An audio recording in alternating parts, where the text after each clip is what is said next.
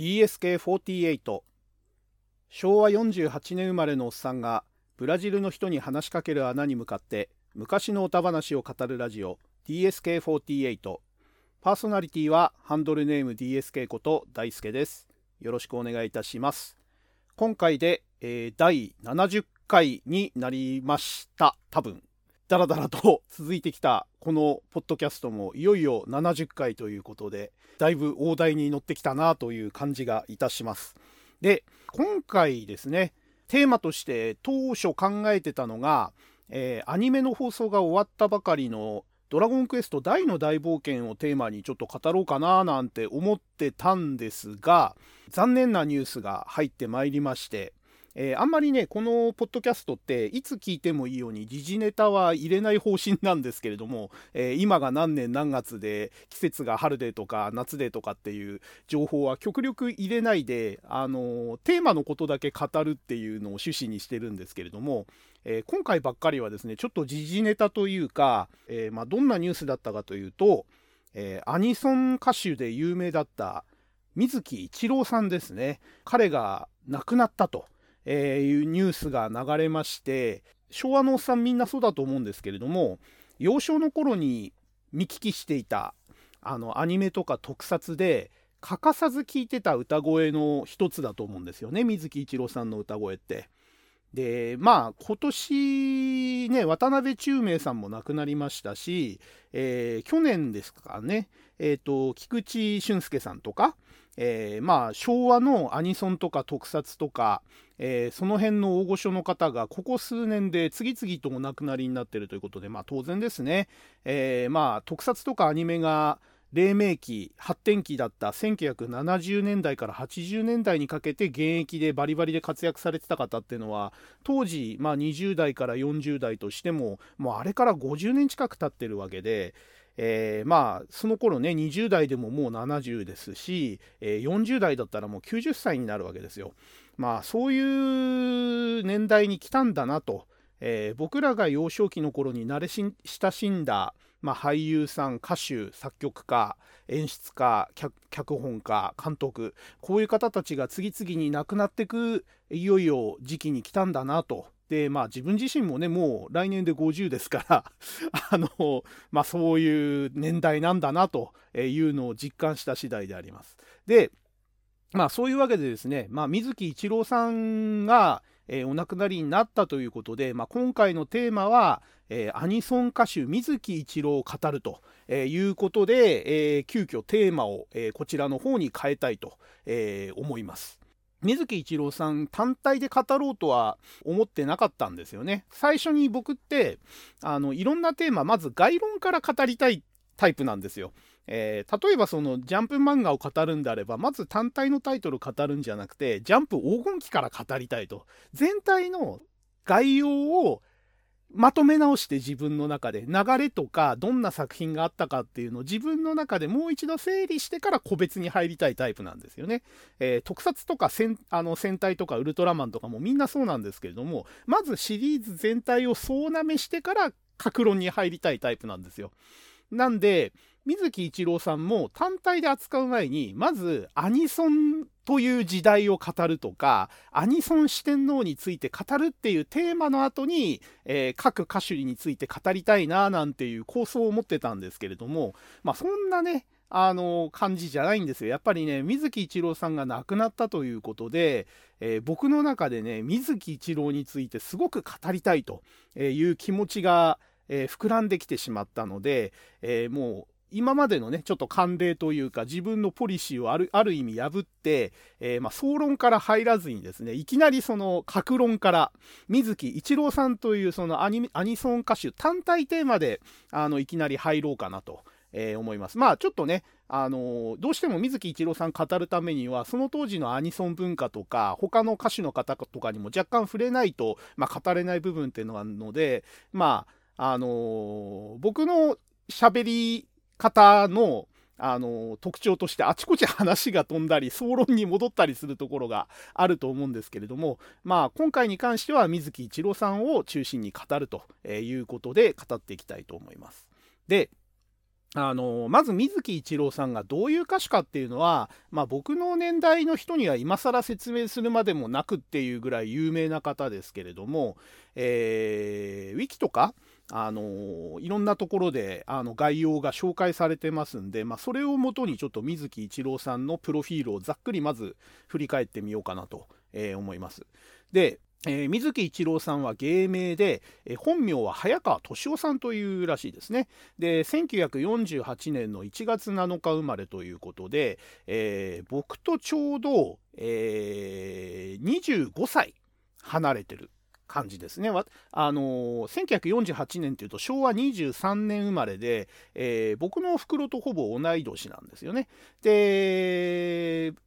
おふくろが僕を25の時に産んでるんで、えー、まあ本当にあの四半世紀差がある方と。え、いうか、ね、まあ、僕にとっては親みたいな世代の方ということですね。で今回お亡くなりになっ、えーと、74歳で、えー、お亡くなりになったということで、まあ、おふくろも同い年ということですね。はい、で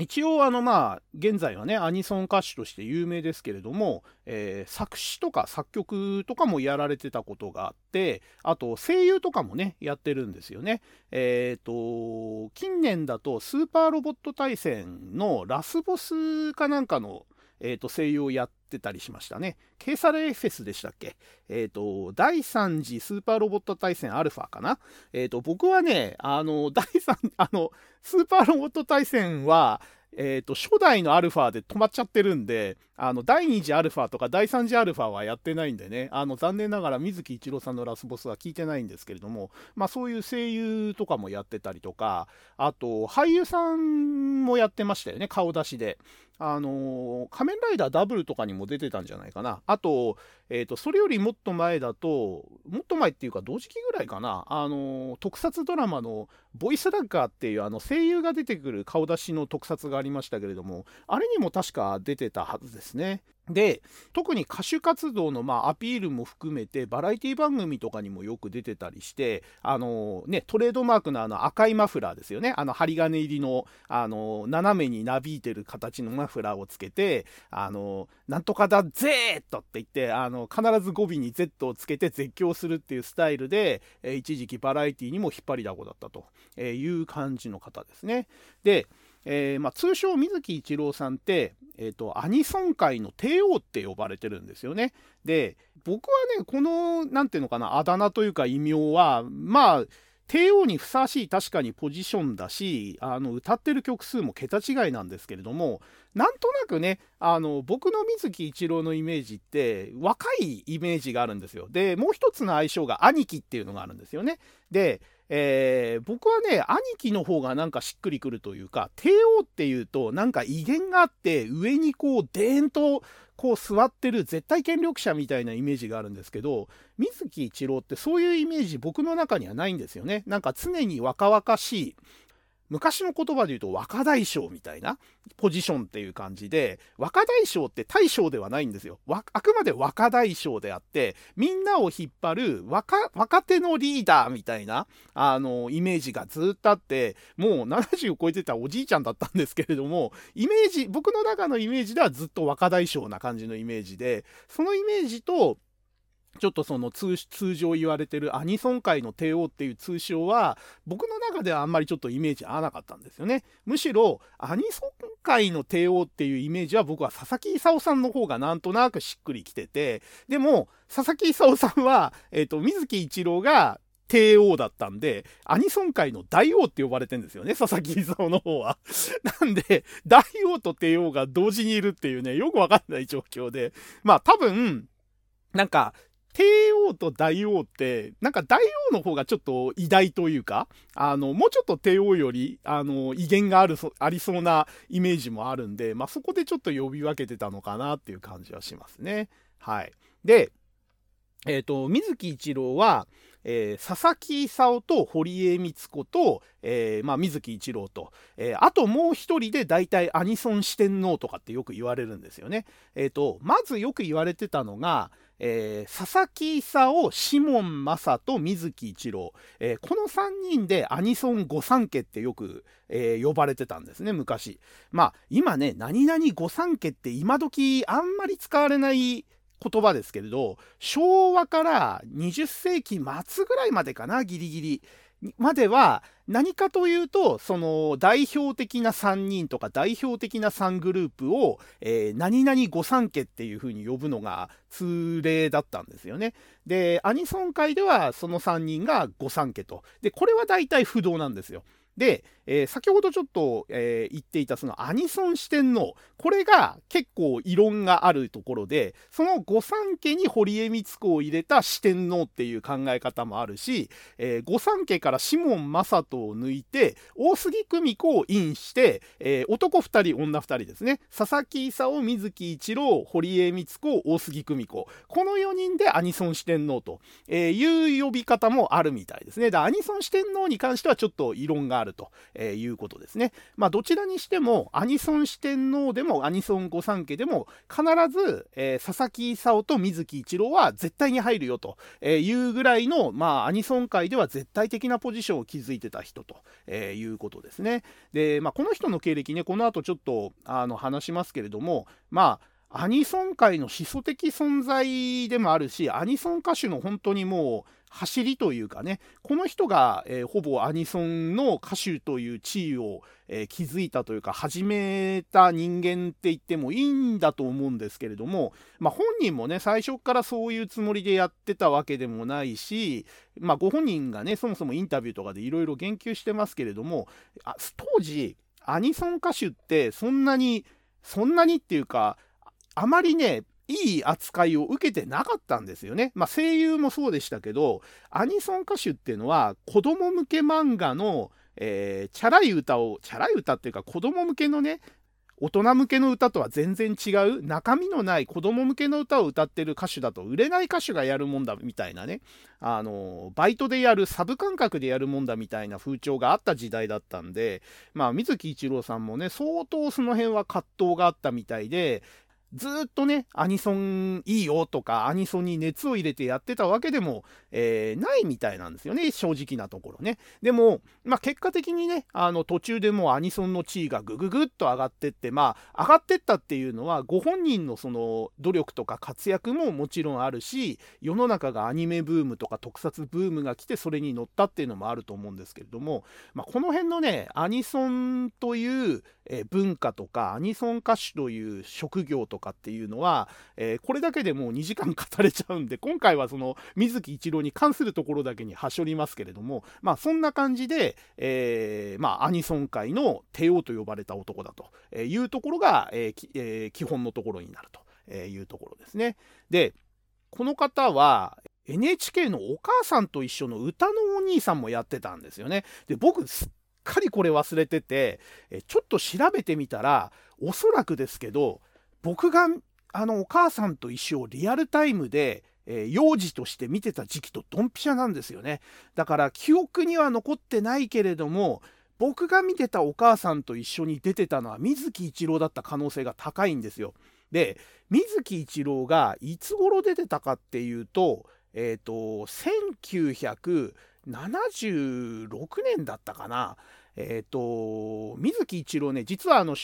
あのお母さんと一緒の歌のお兄さんってあの初代があの田中誠二なんですよ。えー、まあ有名ですよね 僕らの年代には。なんだっけ森永チョコボールの宣伝に長らく出てたお兄さんですよ。あとスバスバ素晴らしいサンデーの人ですよ。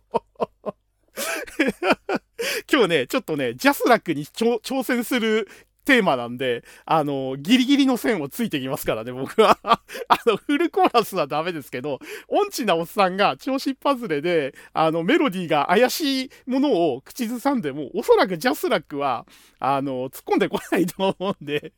あの、今日は、割と、あの、 JASRAC さんに怒られないような感じで、音痴な歌を結構歌うと思うんで、あの、そこはね、あの、おっさんのカラオケを聴きたくない人は今日は聴かない方がいいと思いますよ。はい。で、まあ、あの、ちょっと話が脱線しましたけれども、えっ、ー、と、田中誠二さんは、あの、ビューティフルサンデーで有名な、あの人ですけども、この人が初代の歌のお兄さんだったんですね。で、この人と、なんか、僕調べたんですけど実は並行して2代目の歌のお兄さんとして水木一郎が出てたらしいんですよ。で、えーと、田中誠二と同時に出てたかどうか分かんないんですけどかぶってんですよねその就任時期が。で田中誠二が他の仕事で忙しくてまあちょっとなんか出たり出なかったりしてその代わりに入ってたのかどうかちょっとよく分かんないんですけどもなんかウィキペディアかなんかで調べたら隔週で出てたみたいなあの情報もあるんで。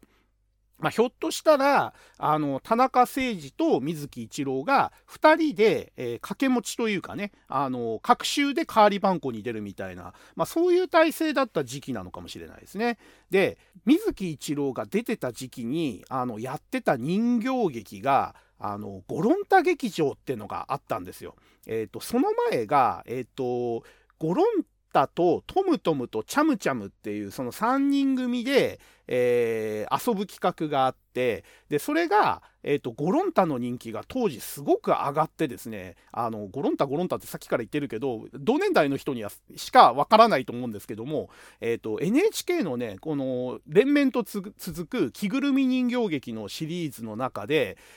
僕はそれより以前のやつは知らないんですけれども、えーと第6番目 ?6 作目のシリーズになるのかなゴロンタは。で、えっ、ー、と、当初はそのチャムチャムとトムトムっていうそのクマの、えー、と2人組と、えー、ゴロンタっていうその虎の3人でやる人形劇だったんですけれども着ぐるみのやつですね。でゴロンタがね当時めちゃくちゃ人気があったんですよ。で、えー、途中からゴロンタ劇場っていう名前に変わってえー、それが、えーと、僕ら僕が見てた僕らの年代が見てたお母さんと一緒の超人気人形劇だったんですね。で、えー、なんでゴロンタ劇場の話をしてるかっていうと、えー、そのゴロンタ劇場で、あのー、やった後だったかなお母さんと一緒のエンディングだったかなで、えーと、ゴロンタ温度っていうのを歌ってたんですよ歌で最後に。えー、ゴロンタタがつく田んぼの中でっていうねあの歌い出しで始まるやつなんですけれども、えー、僕それねレコード持ってたんですよでレコードねずっと聴いてたはずなんですけどひょっとしたらその歌手が水木一郎だった可能性があるんですね。でさらにこの話が複雑なのがゴロンタ劇場っていうのが人気があったんでえーと、放送されてた時期がね1976年から1979年なんですよね。で僕が3歳からえっ、と、76年から79年は、3歳から6歳ですね。えー、僕が3歳から6歳の時期に、えー、ゴロンタ劇場っていう、まあ、最後にゴロンタ劇場っていう風になったゴロンタが、え、まあ、主役の人形劇をやってて、で、そこに出演してた歌のお兄さんが、え田中誠二と、えー、水木一郎と。で、えー、この2人がかぶってる時期にさらに田中誠二が、えー、まあ、お兄さんとしてではなくて、えー、ちょっと裏方に回った後に、えー、3代目の歌のお兄さんとして入ってきたのが平勲さんなんですよ。で、えー、平勲って名前を聞いた時にピンときた方がいるかもしれないんですけどもこの平勲さんも、えー、実はそのアニソン歌手として結構有名な方で、えーと、ここでざっと平勲さんの話をしてしまうと、えー、平勲さんってトライダー G7 とか、えー、イデオンそれから大王者、えー、それからブライガー、えー、この辺のね主題歌を歌ってる方なんですよ。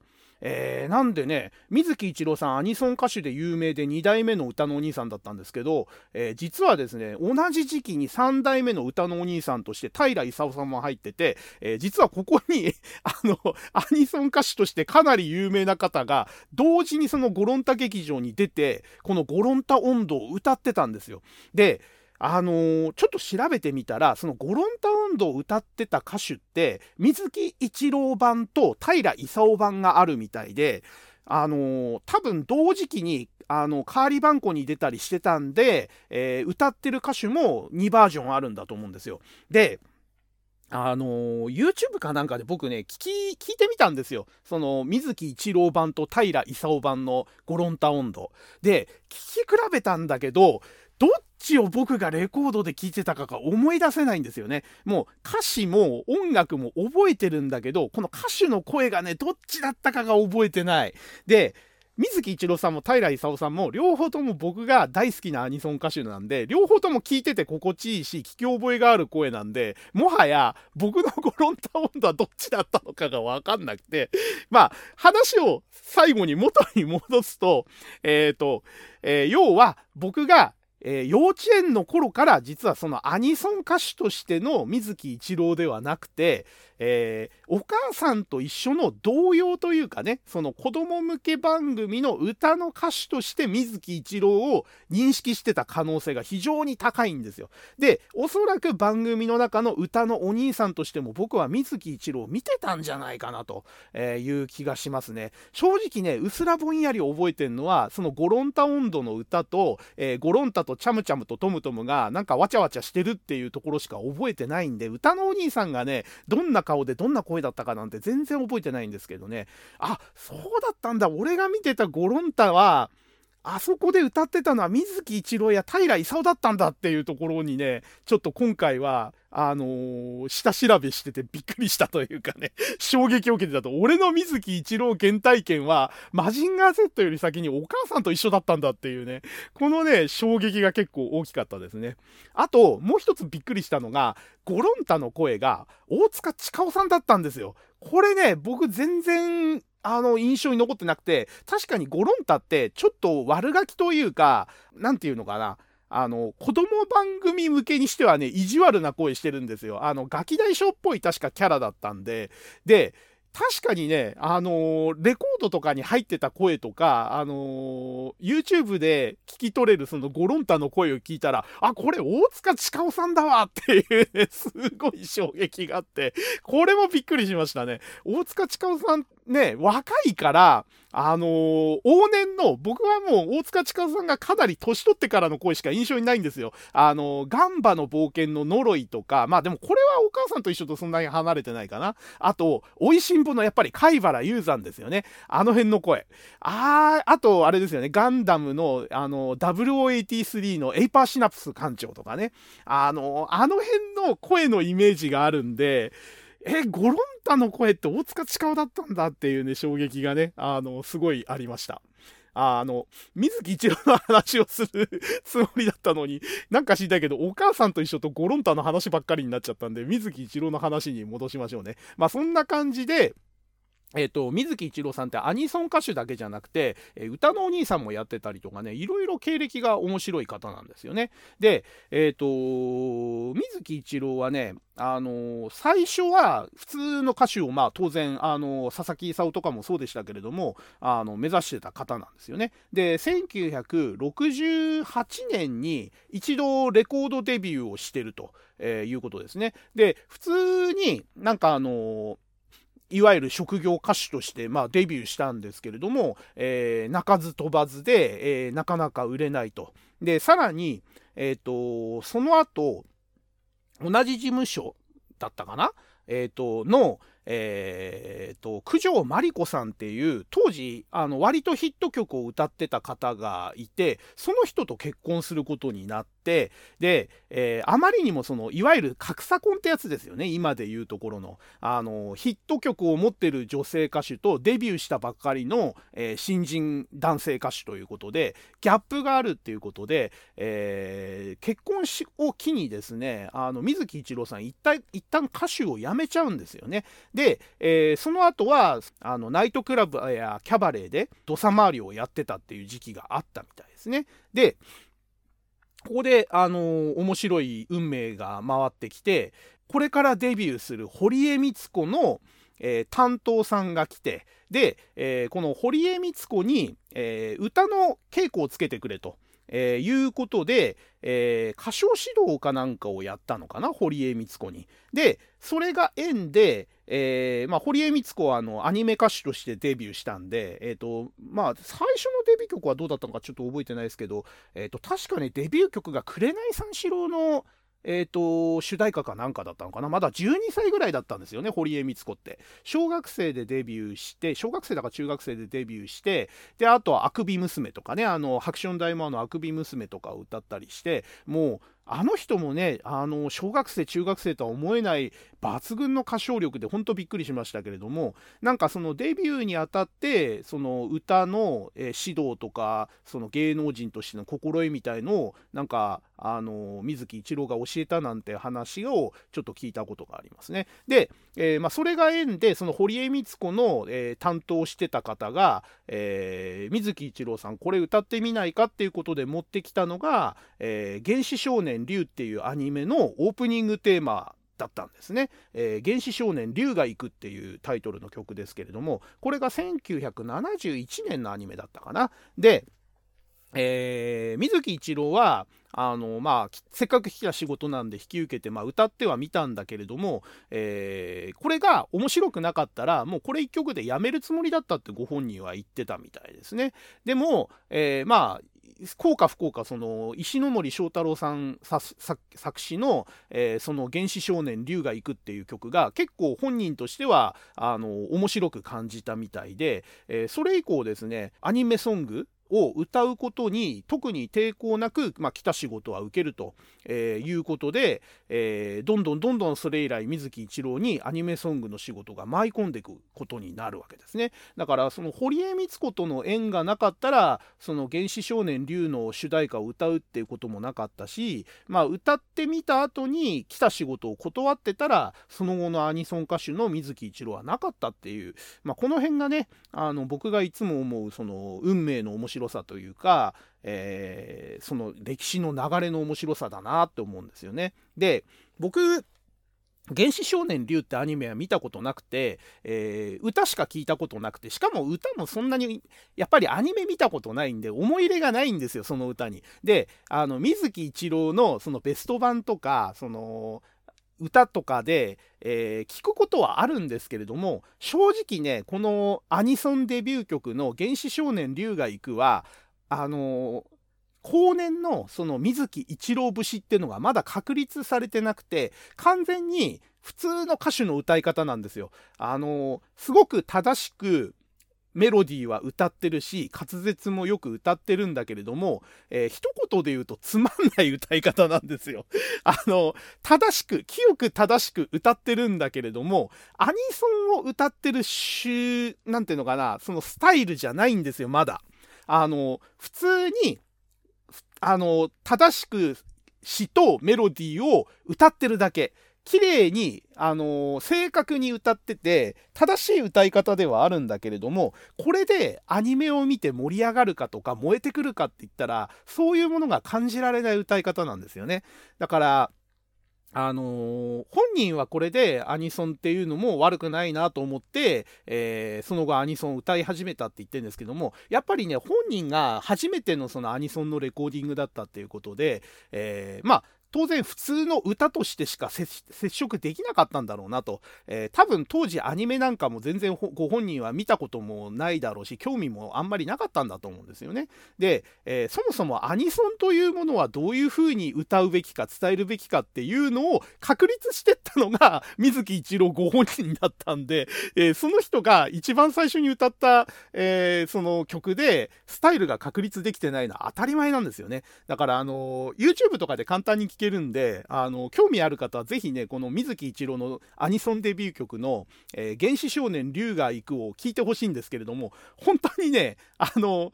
え、これが水木一郎なのっていうぐらいね、水木一郎っぽくないんですよ。あの、水木一郎っぽいっていう、あの、表現自体が、あの、後年培われた、あの、アニソン歌手水木一郎のイメージがどれだけ強烈かってことなんですけれども、あの、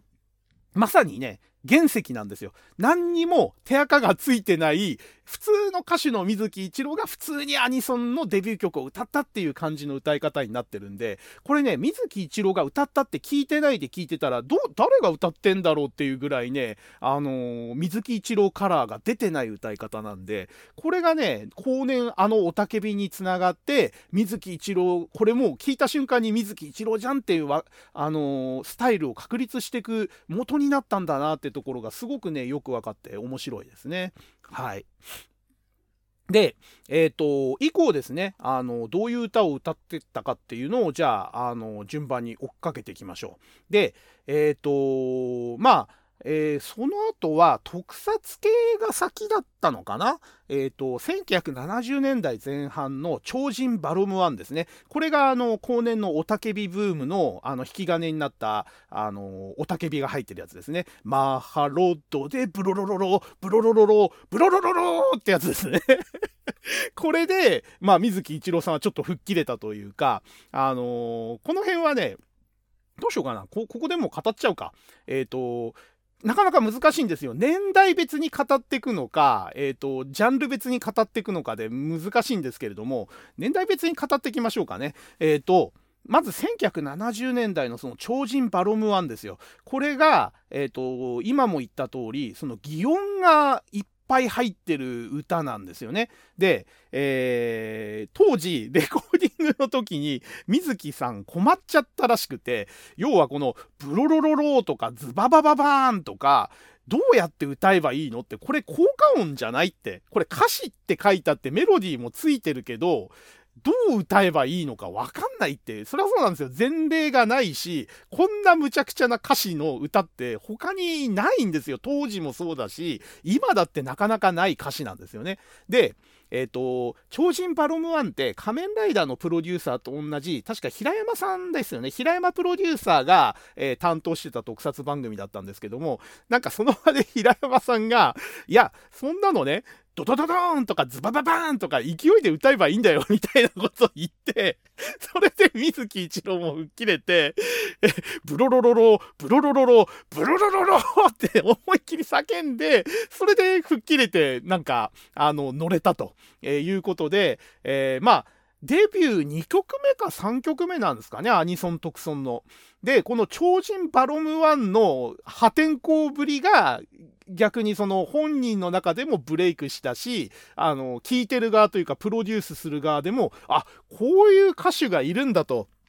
こんな破天荒な歌をメロディー乗っけて歌えるやつがいるんだっていうことでおそらく評価が上がったんじゃないかなっていうことである意味そのアニソン歌手水木一郎の本当のデビューはこの超人バロム1あたりだと思うんですよね。原始少年龍が行くあたりだとまだ全然おとなしいんで多分一皮むけたっていうか俺はアニソンを歌う時にこのスタイルで行くぞっていう風にまああの、本人が目指してそうしたわけじゃなくて、この歌がそういう歌い方をせざるを得なかったというか、そうしたことによって、えー、自分の中でうまく整合性が取れたというかね、しっくりきたっていうのが、この超人バロム1だったんじゃないかなというふうに思いますね。で、えー、その後、えーと、特撮番組の「変身忍者嵐」というこれも石森章太郎さんの、えー、原作で確か作詞も石森章太郎さんだったかな、あのー、それの主題歌とエンディングも歌ってるんですけれども、えー、こっちがね、またあのー、全然そのバロムワンと違って、かっこいい歌なんですよね。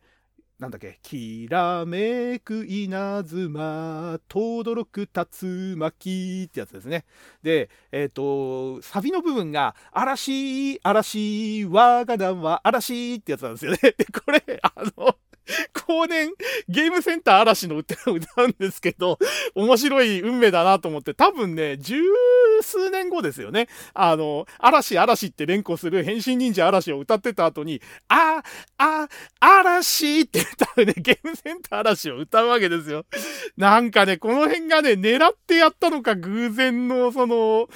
面白さなのかね。なんかそういうつながりが見えてね、ちょっと面白いですね。うん。で、変身忍者嵐はそのバロム1のその奇想天外というか破天荒な歌に比べると、割と、なんていうのかな、落ち着いたあのヒーローソングで、あの、普通に聴いててかっこいい曲ですね。まあ、あのヒーローはね、なんかあの剣道着を改造した格好で頭でっかちで僕はあんまりかっこいいと思わなかったんですけれども、うん、なんかね、あの、主題歌も良かったし、エンディングも良かったですね。あの、変身忍者嵐は。えっ、ー、とね、エンディングどんな感じだったかなエンディングちょっと忘れちゃったな。いつもね、セットで聞いてたからね、口ずさめるレベルまで覚えてたはずなんですけれども、えっ、ー、と、なんだっけ、あの、なんか、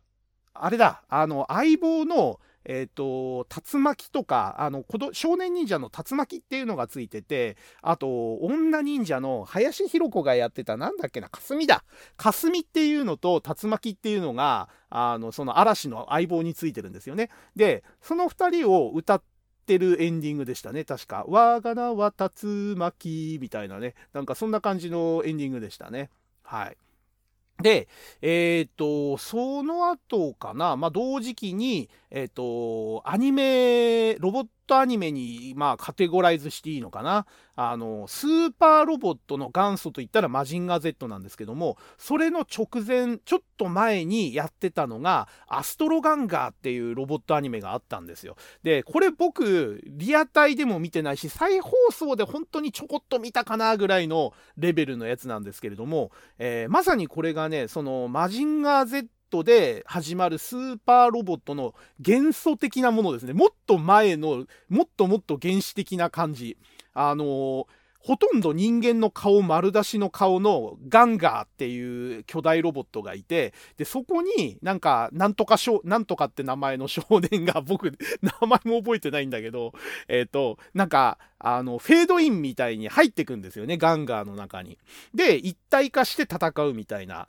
あのー外からリモコンで操縦する鉄人28号と自らがロボットである鉄腕アトムの融合みたいなあの発想だったんだと思うんですよね多分。あのガンガーはガンガーとして単体で存在する巨大ロボットなんだけれどもそこに、まあ、鉄腕アトムみたいなちっちゃい少年人間の少年があれ人間なのかな？サイボーグなのかな？よくわかんないんだけども、えー、その少年が、えーガンガーの中にフェードインみたいな形で一体化することによってアストロガンガーとして戦うみたいななんかそんな感じのアニメだったと思いますね。うん、だからこれがさらに発展して、えー、フェードインするんじゃなくて、えー、ホバーパイルダーに乗ってそれがパイルダーオンすることによって、えー、人の心を加えた時に、え黒金の城になるマジンガー Z に発展していくわけですね。はい、でこのアストロガンガーの主題歌あたりも、えー、徐々にその水木節が出てきてるところで、えー、おたけびこの時期のおたけびっていうと超人バロム1が当然先に来て嵐はさっきも言った通り割と叫ぶところはあの少なくて穏やかな歌なんですけれどもアストロガンガーは結構その水木水木一郎の「おたけび節」の片鱗が見える歌ですね。サビの部分で、えーと、ガンガーを連呼するところがあってガンガーガンガーアストロガンガーってとこがあるんですけども、まあ、そこもね、あのー、後々のそのおたけびに比べたら抑えめではあるんですけれども、えー、ちょっとねあの水木節が出始めたかなっていうのが感じられるのがこのアストロガンガーの主題歌ですね。で、えー、このアストロガンガーの後に先ほど言及したスーパーロボットの、えー、元祖であるマジンガー Z が来るわけですね。で、ここが、えー、まあ、水木一郎のアニソン歌手としての本格的なブレイクの、えー、ポイントになるわけですね。で、多分ね、これが初めて、えー、何十万枚って売れたヒットソングになったんじゃないかな。あのー、マジンガー Z トの曲が、えー、多分水木一郎としての最初のヒット作になると思いますね。あの2桁万枚売れたレコードは多分マジンガー Z が初めてじゃないかな。でえー、これもね、まあ、今回あのお亡くなりになった時の追悼記事とか追悼番組で何度も述べられてますけれども、えー、まあ、主題歌の有名な「マジンガー Z」って歌ですね「あの空にそびえる黒金の城」ってやつですね。あの曲は本当にもう勇壮な曲ででしかもそのスーパーロボットアニメの始祖始祖的番組の主題歌としてもうアニソンロボットアニメの主題歌はこう作るんだっていうフォーマットが全部詰まってるすごい曲なんですけれどもまああのー、詳しくはねオタがオタキングの岡田敏夫が、えー、いろいろねその解説を動画とかでやってるんでそっちを見た方がいいと思うんですけどもまあとにかくねこの「マジンガー Z」っていうのは何から何まですごい作品なんですよ。いや、今見ると笑っちゃう部分もいっぱいあるんですよ。もう50年前のアニメですからね、言うてね。半世紀前ですよ。だからもう骨董品クラシックではあるんですけれども、もうね、バカにできないです。マジンガー Z は本当に。いや、バカにしちゃうって笑っちゃう部分はいっぱいあるんだけれども、とにかくね、スーパーロボットアニメのえー、始祖にして全ての要素が入ってるんですよ。で、それは、あの、歌の方でも同じで、特にこれね、オープニングの動画と合わせて見てもらえるとすっごくよくわかるんですけど、非常に構成もよくできてるし、歌詞の流れ、メロディーの展開、もう全てね、これ、パーフェクトですね。あのー、ロボットアニメの始祖としては。で、この、えーと、主題歌のマジンガー Z ですね、えー、まず空にそびえる黒金の城でマジンガー Z を、あの、形容してですね、えー、その後すぐにもうスーパーロボットマジンガー Z って主題主題歌というかね、えーと、主人公の名前を宣言するわけですよ。で無敵の力は僕らのためにですよ。そうこの頃のそのアニメとか特撮の特徴として常にヒーローが僕らと一体なんですよ。あの僕らを助けに来る。僕らのためにやってくる。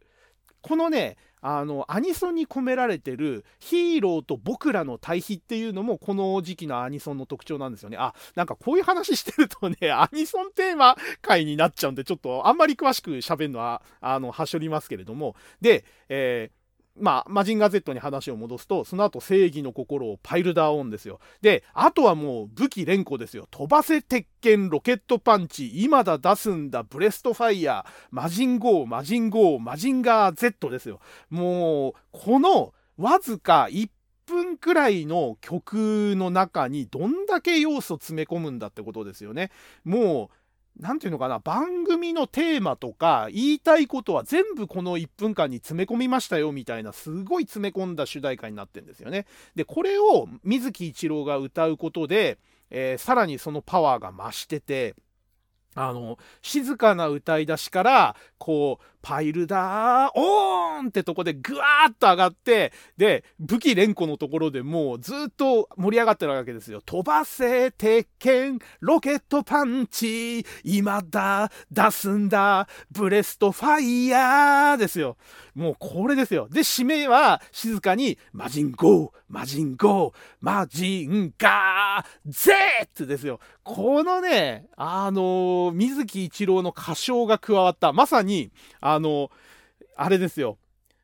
この後話す Z のテーマの歌詞と全く同じなんですけども、えー、人の頭脳を加えた時に平和をもたらすマジンガー Z と同じように、水木一郎の歌唱力を加えたこのマジンガー Z の歌が本当にそのアニソンとしての完成度を高めてるんですよね。まあ、このマジンガー Z について語り始めるとね、これ単体でテーマになっちゃうんで、まあ、マジンガー Z のその、あの、アニソンとしてのその、深いところはもうちょっと別テーマで話そうと思います。はい。で、えっ、ー、と、で、話を、えっ、ー、と、そのマジンガー Z の歌に戻すと、マジンガー Z の歌っていうのは挿入歌も含めていっぱい水木一郎が歌ってて、で、えー、ものすごく有名な話でもこすられすぎちゃって今更なんですけれども実はこの超名曲である「マジンガー Z」は本来の主題歌ではなかったんですよね。あの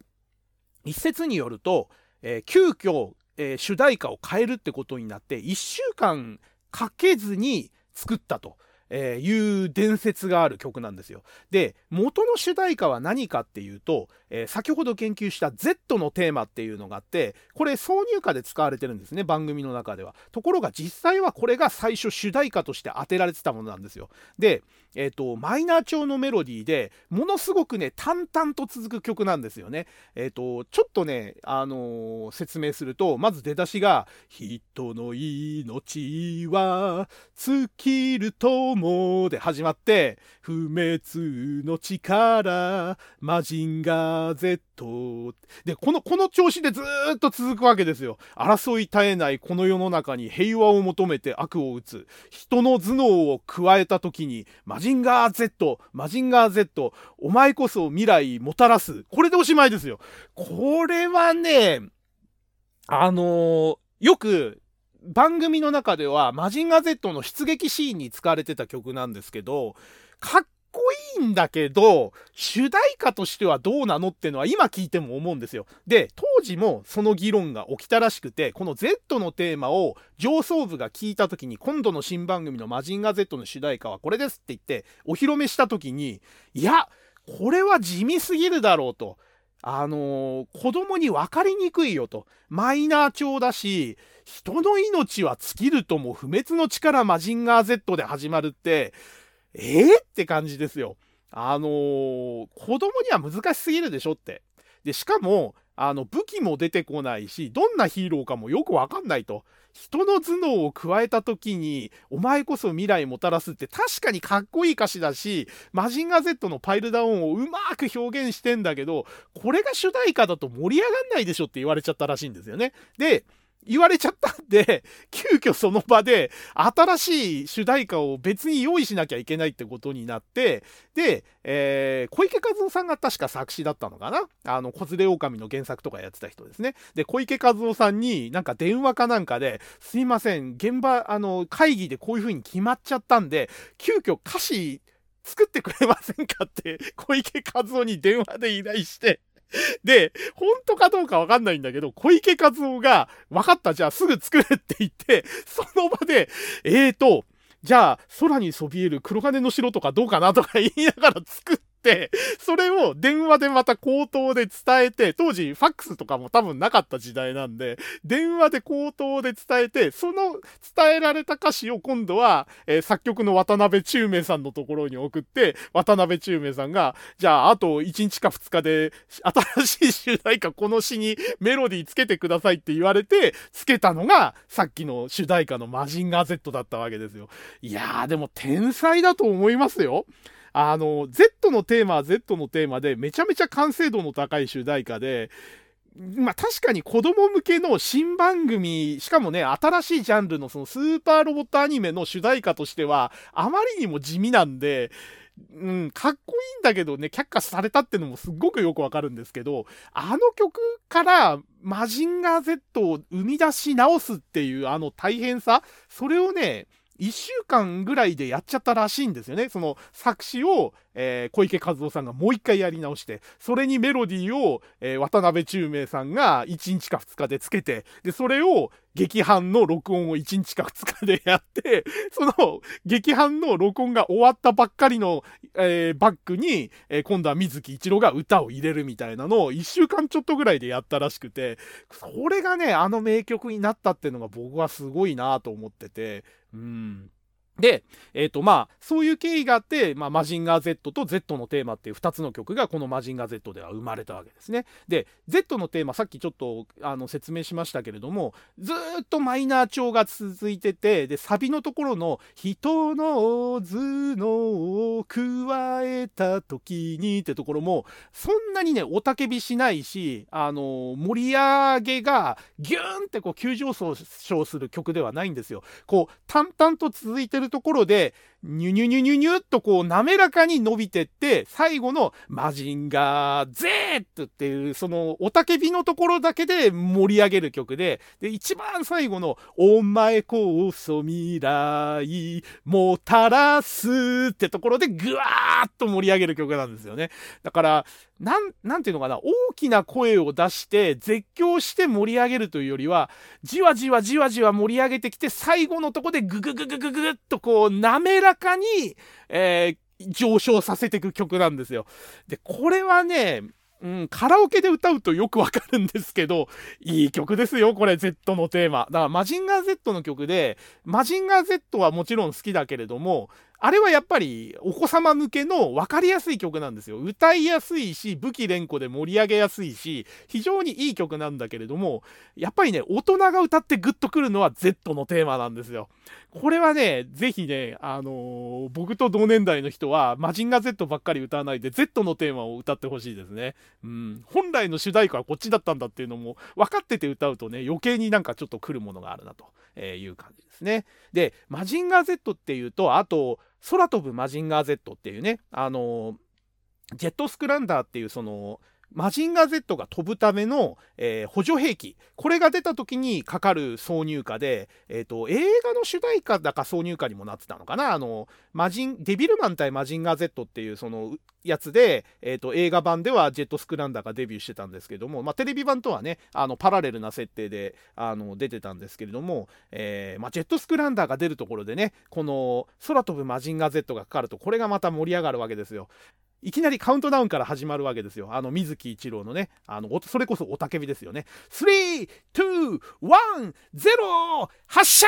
で始まるわけですよ。これがもうすでに歌詞に入ってるっていうところがね、なんかいかにも当世、当時のアニソンだなって感じがするんですけども、で、これもどっちかっていうとね、あの、Z のテーマに近い感じで、あの、出だしは、あの、静かに始まるんだけれど、あまあ、その、カウントダウンの後の、あの、歌詞の出だしですね。そこが、あのま、割と静かめに始まるんですけれども、途中からガッガッガッガッとこう盛り上げていくっていう曲でね、あのすごく、あのいい曲ですね。あの、大空羽ばたく紅の翼ですよ。もう、あれですよね、この歌詞もね、僕はマジンガ Z って素晴らしいと思ってて、マジンガ Z を黒金の城っていう風に表現して、ジェットスクランダーを紅の翼っていう風に表現する。この辺のね、言語感覚っていうのがね、非常にやっぱり素晴らしいなって思いますね。うん。で、新たな命が燃えるマジンガー Z、スクランダークロスでドッキングですよ。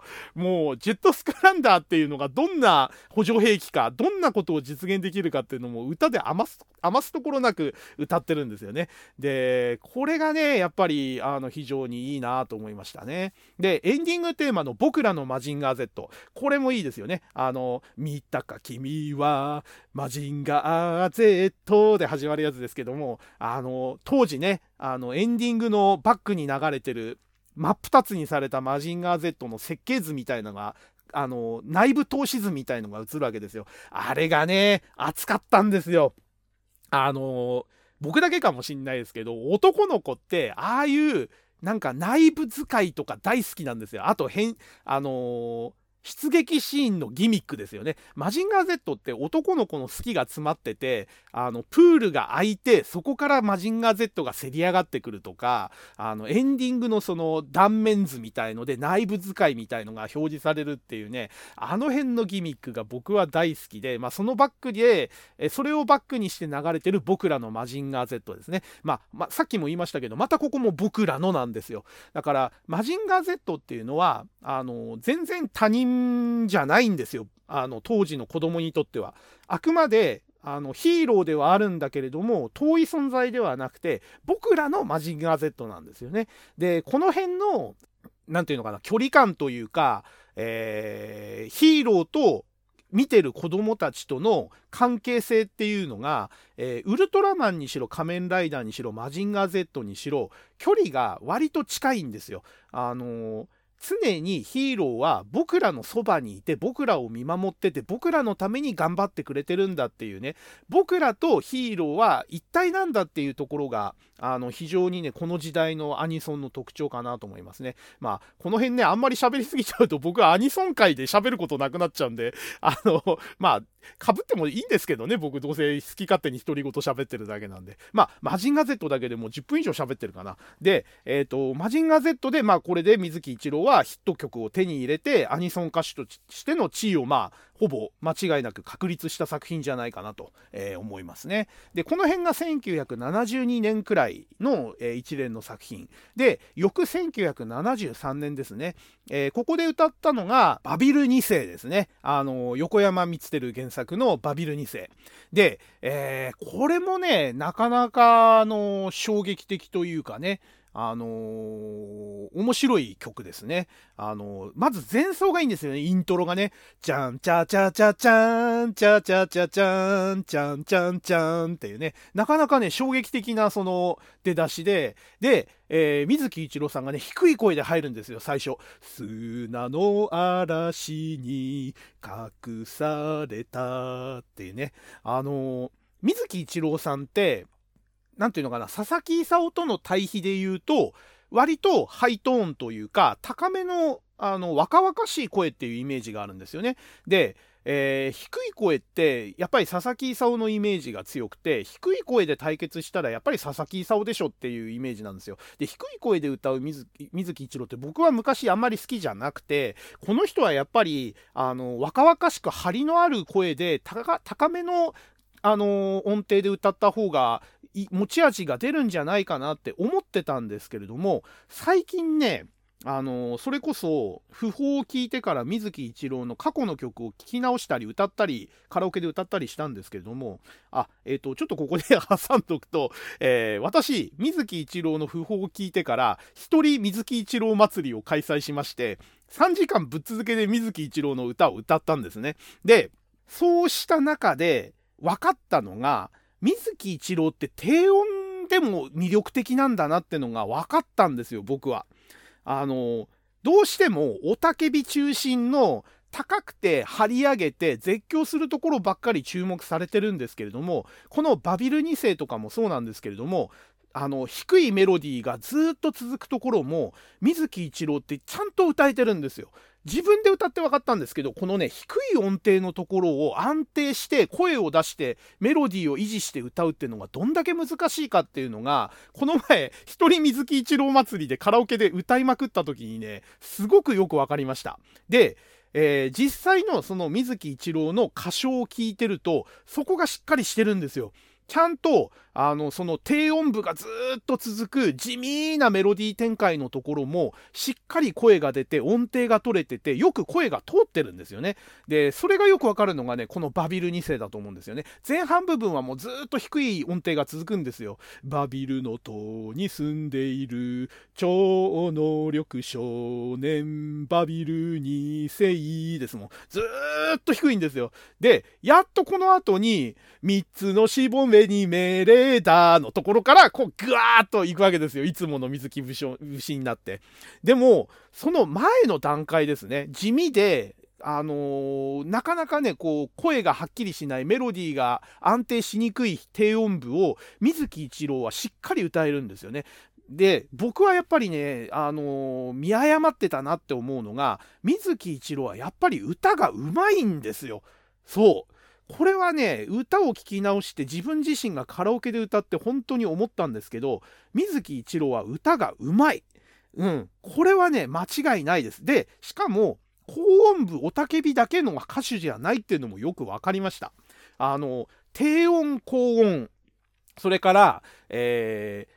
真面目な歌ね、そのかっこいい歌も歌えるし、おちゃらけた歌も歌えるし、えバラードも歌えるし、この人はね、何でも恋なんですよ。そこがね、この人強いなと思いますね。まあ、ちょっと最後に、あの、この辺はまとめようと思いますけども、それがね、あのー、ちょっとね、分かったのがこのバビル2世ですね、の主題歌です。はい。で、えー、同じ時期に、えーと、今度特撮番組でロボット刑事っていうのを歌ってるんですね。えーと、ロボット刑事の主題歌ですね。ロボット、その名は、ケイ、ケイ、ロボット刑事、ケイっていうね、これもなかなかちょっと渋い歌なんですよね だって、あれですよ。確か、このロボット刑事の歌い出しが何せ、叫ぶサイレン、ライトは回るですよ これ、特撮ソングと思えない渋さというか、なんかね、やっぱりね、刑事、特撮刑事ドラマみたいな体でやってたんで、あの、歌もね、割となんていうか地味めというかね、あの、面白い歌になってますね。で、これもやっぱりなんていうのかな、あんまりおたけび部分がなくて、割とこうしっとり低音中心で歌うような歌だったんで、あの昔は僕あんまり好きじゃなかったんですけども、えー、見直してますね今水木一郎まあ何度も言いますけど水木一郎はやっぱり低音もちゃんと歌える歌手だったんだとうまい歌手だったんだっていうのをすごく分かってきたんでこのロボット刑事 K も僕は割と、うん、今は再評価してる歌になりますねはい。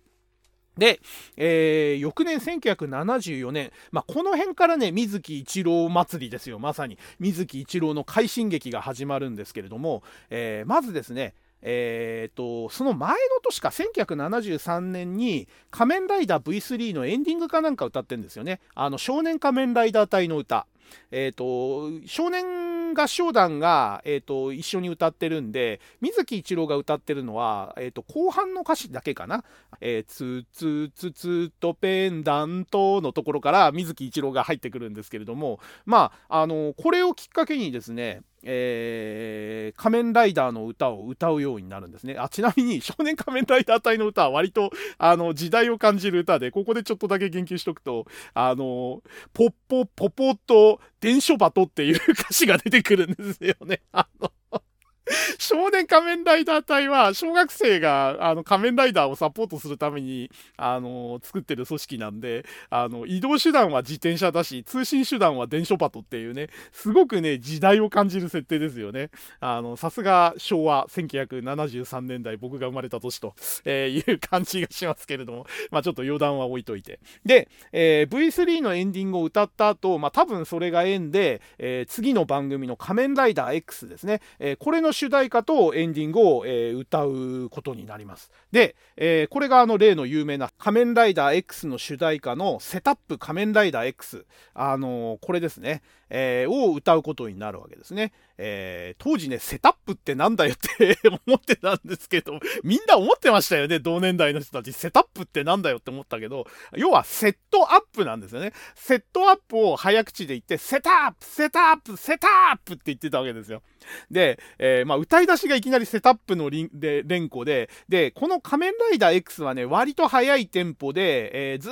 っとこう、あのー、叫んでるような、あの歌で、これが、まあ多分あの、水木一郎のもう一つの、その有名な曲じゃないかなと思いますね。えー、割とその今までの絶叫系っていうのはテンポはそんなに速くなかったんですよね。えー、バロム1にしてもマジンガー Z にしても、えー、バビル2世とかにしてもそんなにテンポの速い曲じゃなくて、えー、かなりテンポの速い曲っていうとこの仮面ライダー X の主題歌「セタップ仮面ライダー X」まあこれが多分、あのー、水木一郎が歌ってきたアニソンで初めてぐらいのテンポの速い曲になるんじゃないかなと思いますね。でここでそのテンポの速い曲に合わせて、えー、全編ちょっと上り調子というかねアップテンポで、えー、ちょっとテンションも上がり目で歌ってるこの「セタップ仮面ライダーライダー X が、まあ、水木一郎のイメージをさらにこう強くしたのかなという感じですね。で、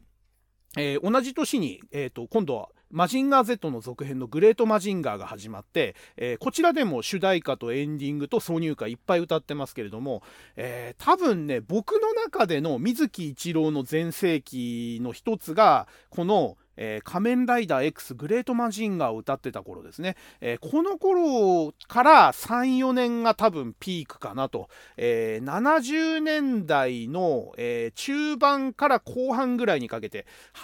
年代にね、入っちゃうとね、ちょっととね、水木一郎失速するんですよ。僕の中ではね。で、えー、実際、えっ、ー、と、80年代に入るとアニメブームとか特撮ブームが一旦落ち着いちゃって、で、えー、前に、その、えーと、いろんな歴史を語った中でもちょっと言及したことがあるかもしれないんですけども80年代中盤あたりで、えーとアニソン歌手が干される時期があるんですよ。えー、それまでアニソンを歌う歌手といえばもうごくごく限られてて、えー、大体アニソン四天王かアニソン御三家のメンバーから誰かがセレクトされてその人たちが歌う。で途中から入ってきた、えー、櫛田明とか、えー、平勲とかあの辺がちょちょこちょこ間に挟まるみたいな感じで、えー、大体アニソン勢っていうのは10人くらいでぐるぐるぐるぐる回してたわけですよ。ところが80年代中盤あたりからら普通のポップソングの歌手が入ってきて、えー、アニメの題材を毛ほども入ってない歌を歌い始めるわけですね。えー、これが僕はそのアニソンっていうジャンルが変わった大きなポイントの一つになってると思うんですけども、えー、水木一郎ってその時期にちょっとやっぱり出番が減っちゃうんですよ。で、えー、一旦ちょっとアニソンっていう文化、その70年代から80年代の前半くらいまでに歌われてたアニソンっていうのがダサいものであると。えー、もう今のは古臭いから、もうそういうアニソンは流行んないんだと。これからは一般の歌手が歌ってるポップなメロディー、ポップな歌詞をアニメに使ってアニメとは直接関係ない武器も連呼しないヒーロー名も出さない番組名も出さないそういう歌でもいいんだという風潮になった時が、えー、アニソンのその文化としての危機であったし水木一郎の歌手としての危機だった時期もあったわけですよ。でそこからまた後ほど復活するんですけどもまあちょっとその話は置いといてでまあ、あのー、70年代やっぱりね、中盤から後半にかけてが、えー、僕個人は、えー、水木一郎の全盛期だったんじゃないかなと思いますね。で、その全盛期を代表する一曲がこのグレートマジンガーですね。えー、グレートマジンガーの主題歌の俺はグレートマジンガー。これですね。これはすごいですよ。ドラムのデデンっていうとこから入って、いきなりダッシュダッシュダンダンダダンって始まるわけですよ。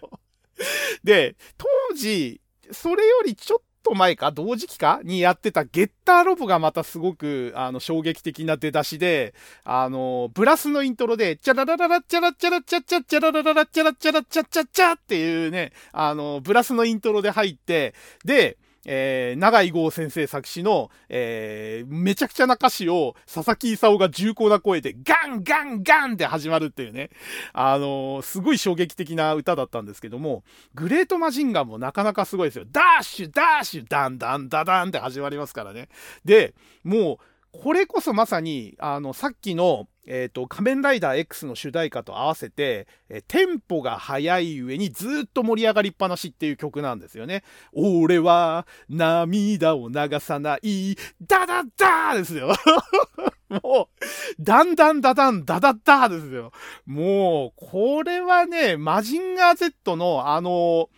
なんていうのかな、もう王道主題歌に比べて、それの続編っていうこともあって、た、や、多分ね、力が入ってたと思うんですよね。もう、マジンガー Z をさらに凌駕する感じのすごい勢いの歌で、えー、まあ、マジンガー Z と同じようにね、フォーマットはしっかり守ってて、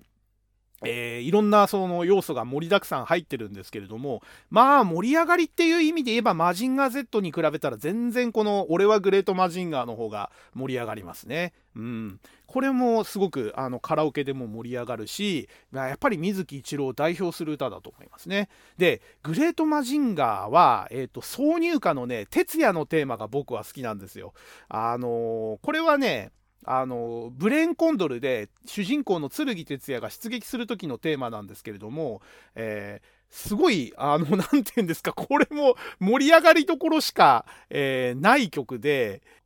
うなれコンドル飛び出せマジーンで始まるやつですね。で、もう、あの、あとはもう、て、剣哲也の根性論がずっと続くんですよね。男度胸だ、ドーンという系ですよ。キックだ、パンチだ、ハリケーンですもんね。で、叩き抜いたこの技は汗と涙の結晶だですよ。来るか暗黒ならず者、俺の根性を見せてやる。マジンゴー、グレートゴー、男の意地で戦うぞ、マジンゴーですよ。もうね、根性論ともう叫びしかない曲で、僕もね、この哲也のテーマが大好きで、哲也のテーマってね、タイトルだけ言ってもなんだかさっぱりわかんないって人がほとんどだと思うんですけど、グレートマジンガーのね、曲の中では僕は哲也のテーマが実は一番好きかもしんない。うん。あの、それぐらい好きな挿入歌ですね。これもね、水木一郎の、その、熱血歌唱がね、すごくよく合う曲で、えー、僕はすごく大好きですね。で、えっ、ー、と、グレートマジンガーはね、エンディングのあの、勇者はマジンガー、これもいいですよね。あの、シュシュシュ、バンババンの少年コーラスで始まって、命を燃やす時が来た命を燃やす時が来たですよ。これでね、燃えない男はいないと思いますよ。で、正義の力、ファイヤーオン。みんなのために、みんなのために未来を開けですよ。で、えっ、ー、と、この後の歌詞がね、もう、歌ってても聴いてても泣けてくれる、くるところなんですけども、僕らも戦う君と一緒にですよ。ガッツゴー、マジンゴー、偉大な勇者、マジンガー、グレート、グレート、グレートマジンガーですよ。このね、盛り上がり方、この歌詞のね、選択。これがね、僕もう大好きですね、勇者はマジンガー。で、さっきも何回か言及してますけど、やっぱりここでも出てくるのは、僕らも戦う君と一緒になんですよ。あの、マジンガーは、あの、戦いを任せて安全な場所から、えー、応援するヒーローじゃなくて、僕らも一緒に心の中で戦ってるんだと。えー、君と僕とは、切り離せない関係で、やっぱりマジンガーと僕らっていうのは心を共有して一緒に戦う、共に戦ってる仲間なんだっていうのが、すごくよく出てる歌詞だと思うんですよね。僕はさっきあの哲也のテーマが好きだって言いましたけど、哲也のテーマは主人公の剣哲也の戦いに向ける心情、覚悟を歌い上げる歌なんですけども、この勇者マジンガーはグレートマジンガーを称える歌であると同時に視聴者がグレートマジンガーに捧げる応援歌であり、えー、一緒に戦うぞっていう決意を示す子供たち視聴者たちの、えー、主張を込めた歌なんですよね。これがねエンディングテーマに採用されてるっていうのがすごく僕はいいなと思いますね。で、さらにもうもう一つ付け加えると、主題歌の俺はグレートマジンガーは、あれはグレートマジンガー自身の決意と覚悟を歌った歌なんですよね。あの、俺は涙を流さないダダッダロボットだからマシンだから、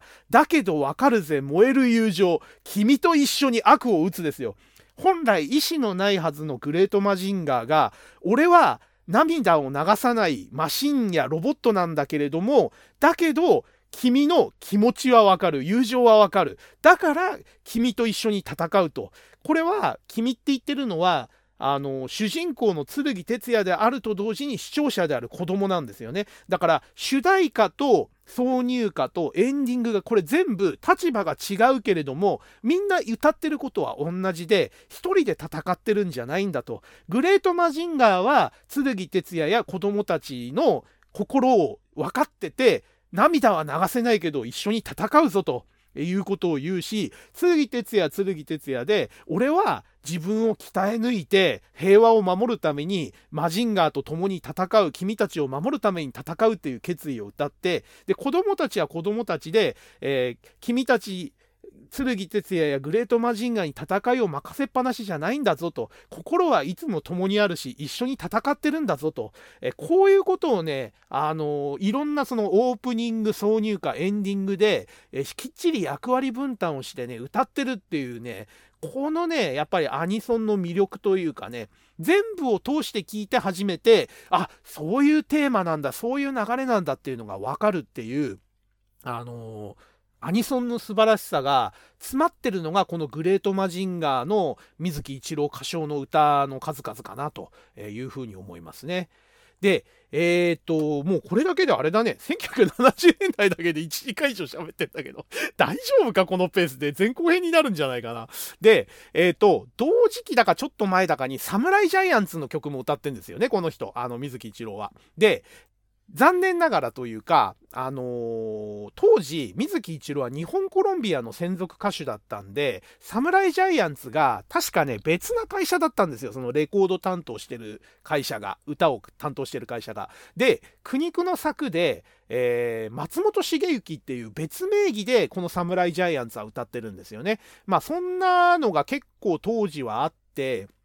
あのーシモン・マサトとかも、えー、偽名というか変名というかね、あの別名義で歌ってるのいっぱいありますし、えー、水木一郎とね、えー、シモン・マサトは結構多いんですよ、その変名で歌ってるっていうのが。だから、会社のね、どうしてもその契約の関係上、あの本来の名前で歌えないっていう曲があって、そういう名義で歌ってる中の一つが、えー、サムライジャイアンツの歌ですね。で、僕、サムライジャイアンツは、えっ、と、どっちかっていうと、あの、コーラスグループが歌ってた方？あの、おじゃの星がで始まるやつですね。あっちの方を再放送でよく見てたんで、水木一郎のオープニングっていうのはあんまり覚えてないんですよね。で、どっちかっていうと、あの、水木一郎の歌ってたサムライジャイアンツっていうのはエンディングの方が僕イメージ強くて、えっ、ー、と、なんだっけ、えっ、ー、と、お高知とら海で鍛えた、とさっぽだいってやつですね。バンババンバンババン見たか侍ジャイアンツってやつですね。あの、こっちのエンディングの方が僕は、あの、よく覚えてますね。はい。で、えー、っと、この年代はそんなもんか？あともう一個ぐらいあったような気がしたな。74年くらいだと、あ、そうだ、特撮番組で頑張れロボコンがありましたね。これがね、またその水木一郎の、えー、まあ、新しい分野を切り開いたというか、あのー、おちゃらけてコメディチックに歌うっていうのも水木一郎はできるってことを証明した曲だと思うんですよね。あの、でんでんがんがん、ほいでんがん、頑張れロボコン、でんがらがった、でんがらがったってやつですね。で、まあ、この時期、あのー、もちろんやとか、お母さんと一緒の歌のお兄さんになるんで、まあ、その素養がやっぱりあったってことなんでしょうね。で、えー、それこそデビュー曲、アニソンデビュー曲の原始少年龍が行くの真面目な、えー、歌唱もできる。で、ゆっくりしたペースの、えー、マジンガー Z とか、えー、Z のテーマも歌えるし、ハイテンポの仮面ライダー X とかグレートマジンガーも歌えるという中で、さらにコメディチックで、えー、明るい声で、えー、おちゃらけた感じで歌えるっていうのを証明したこの頑張れロボコン。この辺でアニソン歌手としての水木一郎の一通りのバリエーションが出たのかなという感じですね。で、えー、あと一つ足りないのがバラードなんですけども、実は、えーと、先ほど出たゲッターロボですね、主題歌は佐々木勲だったんですけども、えーと、挿入歌でね、水木一郎参加してるんですよ。えーと、ゲッターロボの挿入歌の「平和の戦士たち」っていう挿入歌を歌っててこれがね、えー、とちょっとバラード調の歌なんですよね。戦いの火は消えて静かなる草原ってやつですね。あのー、よくね、隼人があの劇中で隼人がハーモニカで吹いてた曲なんですよ。で、それに歌詞がついてるのがこの平和の戦士たちっていうやつで、よくあのその、隼人がハーモニカ吹く場面とか、戦いが終わった後の、えー、エンディングに近いところのシーンのバックで流れてる BGM でこれが使われてたんですね。で、これがすごくあの、しっとり歌い上げる水木一郎、バラードのまさに元祖的っていうのかな、これ以前にもあったのかもしれないんですけども、僕が印象に残ってるのはこのゲッターロボの挿入歌の、えーと、平和の戦士たち。これがね、あの、水木一郎のバラードの代表的なものというか、最初期のものになるのかなという感じがしますね。はい。で、まあ、この辺りで、えっ、ー、と、実は、あの、いちいち言及してたら時間がなくなっちゃったな、なるんです。飛ばしてるんですけど、えっ、ー、と、人造人間機械ダーのね、破壊ダーのテーマとか歌ってたりとか、えー、あとですね、えっ、と、なんだ？えー、同時期のあのやつで言うと、あの、ゴッドマンとか、池ゴッドマンとか、えー、その辺も歌ってんですよね。あと、稲妻の、えっ、ー、と、エンディングだっけ？チェストチェスト稲妻とか、えー、この辺も歌ってるんですけど も、いちいち言及してると本当時間が足んないんで、もうすでに1時間以上喋ってますよね。もうこのペースで言ってたらね、絶対前後編になりかねないんで、ちょっとペース上げますけど、で、えっ、ー、と、ね、全部拾ってるとあれなんで、ちょっと代表的なところだけ、ポイントになるところだけやってきますね。で、えー、75年ですかね、翌年。えっ、ー、と、ここで歌ってたのが仮面ライダーストロンガーですね。まあ、あの、間にちょっとアマゾンを挟んで、アマゾンが子門真人だったんですけども、えー、その後、えっ、と、当時の第1期最終作のストロンガーで、主題歌とエンディングに復帰するんですね。で、えっ、ー、と、今日も戦うストロンガーか、えっ、ー、と、堀江光子とのデュエットですね。で、エンディングはね、両方ともね、堀江光子とのデュエットなんですよ。で、これ、えっ、ー、と、これ、これから語る中で言いますけど、堀江光子と水木一郎のデュエットが僕大好きでね、この二人、あの、声質とか掛け合いが本当に気持ちよくて、あの、アニソン四天王の一人である堀江光子さんって、当時のその他の御三家とか四天王とデュエットすることがすごく多いんですけれども、えー、有名なね、あの、秘密戦隊ゴレンジャーの佐々木勲と堀江光子のデュエットももちろん素晴らしいんですけれども、僕は、えー、この、えー、ストロンガーのエンディングのえー、今日も戦うストロンガーとか、ストロンガーアクションの堀江光子と水木一郎のこのデュエットがたまらなく好きなんですよね。で、その後も忍者キャプターとか、えー、マグネロボ楽器員とか、えー、ハジャ大聖弾劾王とか、この辺でこの2人デュエットしてるんですけども、まあ、この2人のデュエットは本当に気持ちがいい。あの、ハモリも気持ちいいし、えー、掛け合いも気持ちいいし、で、特撮系は特にね、ハーとかトーとかね、あのー、ミッチーも水木一郎も、あの、掛け声出して歌ったりするんですよね。それがまたね、かっこいいというかね、あの、佐々木さんのね、掛け声っていうのはね、あのー、のぶとくズドンとは来るんだけど、勢いがないというか、やっぱりおたけびというか叫びに関しては水木一郎のが一日の長があるんですね。で、えー、まあ最後のね、歌集のところでちょっとまとめようとは思うんですけど、佐々木勲と水木一郎って同時期に存在した二大巨頭ではあるんですけども、やっぱり全然方向性が違うっていうことで、えー、水木一郎の魅力っていうのがね、やっぱり僕は最近になって分かってきた感じなんですよ。あの、ずっとね、僕、佐々木勲の方を評価してたんですね。あの、宇宙戦艦ヤマトとか銀河鉄道999とか。で、水木一郎はそれに比べると一段落ちるなってずっと思ってたんですけど、そんなことないなって今ずっもう本当にね、あの、水木一郎ごめんなさいっていう感じで、あの、再評価がすごく高まってますね、僕は水木一郎が。はい。で、え、ー、と、話を戻すと、えー、ストロンガーの主題歌とエンディングですね。で、特に僕ね、あの、エンディングのストロンガーアクションが好きですね。あの、うなれ鉄腕ぶち込めキック、右だ左だ空行くぞってやつですね。あれはかっこいいですね。あの、仮面ライダーのエンディングの中では僕は1、2を争うぐらい、このストロンガーアクションが好きですね。ちょうどデルザ軍団が出てきて盛り上がってた時期だったんで、あのー、非常にね、その映像とか雰雰囲気とマッチしててね、あの、勢いのある、あの、ミッチーとの掛け、掛け合いがすごく好きな曲になってますね。はい。で、えー、それから、えー、特撮作品で言うと、ああと、アクマイザー3かな。これもいいですね。あの、コオロギ73と、あの、歌ってるやつですけども、えー、しょっぱながいきなりまたおたけびから始まるんですよね。ザラードイラードガラードチャキーンって言って始まるっていうね。これね、あのー、僕ね、あんまり中身覚えてなかったんで、歌だけ聞いた時に何言ってるか分かんなかったんですよ、冒頭で。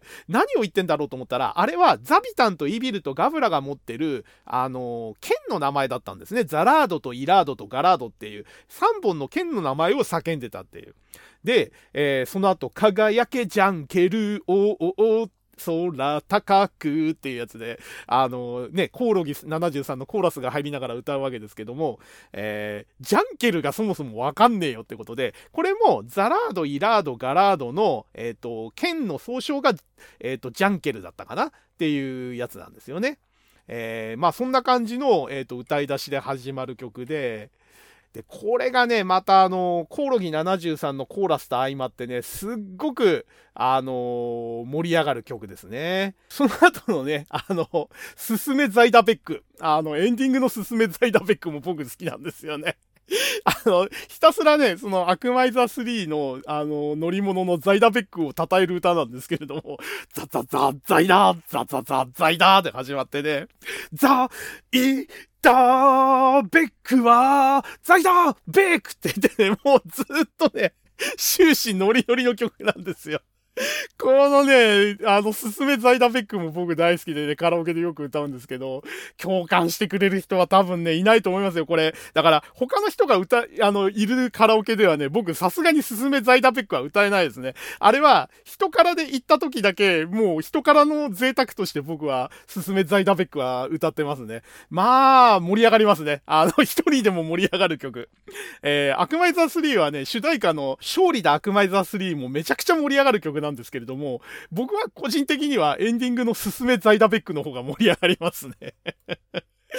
まあ、あのー、分かってくれる方はね、ぜひ私と一緒にカラオケ行った時はすすめザイダベックを合唱しましょう。はい。で、えっ、ー、と、あとね、この年、1975年のアニメ作品だと、これは外せないですよね。宇宙の騎士、鉄火マン。あのー、もう散々ネタテープとかマッドで、あの、素材にされてますけれども、宇宙の騎士、宇宙の騎士、じゃんじゃん、鉄火マンってやつですよね。これがまたかっこいい。砕いて星屑宇宙の果てに、きらめく銀河に父の名呼べば、ですよ。もう、このね、歌詞の厚さと、水木一郎の歌唱の厚さ、もう熱々すぎて火傷しそうな歌ですね。で、えっ、ー、と、スペースナイツの歌ですね、エンディングの。これもね、まあまあ、盛り上がるかどうかは別として、えー、だけど心は燃えている。太陽みたいに燃えている。ですよ。だからね、なんかね、あの、絶叫したり、大きな声で歌わなくても、歌詞とメロディーで盛り上げられる曲っていう意味では、あの、このテッカマンのエンディングのね、スペースナイツの歌もね、なかなか盛り上がるなって感じですよね。はい。で、えー、やはりね、水木一郎の、えー、絶叫ソングというか、ロボットアニメソングで外せない、絶対外せない曲の一つが、この鋼鉄ジーグですよ。えー、これですよ。バンバダダ、えー、じゃあえっ、ー、と、出だしが、ダンダダダダン、ダダンダンダダンダンダダダダン、ダダンダンですよ。で、えー、バロムワンもおたけびで有名になりましたね。確か同時期に鋼鉄ジーグも取り上げられて、かなり有名になったんですよね。で、歌詞の半分くらいが擬音で占められててるっていう、えー、ビルドアップバンバンバンバンビルドアップバンバンバンバンバラバラバンバンバンバンバンババンバンバンバンババンバンですよ。腕が飛び出すババンバン足が飛び出すババンバンですよ。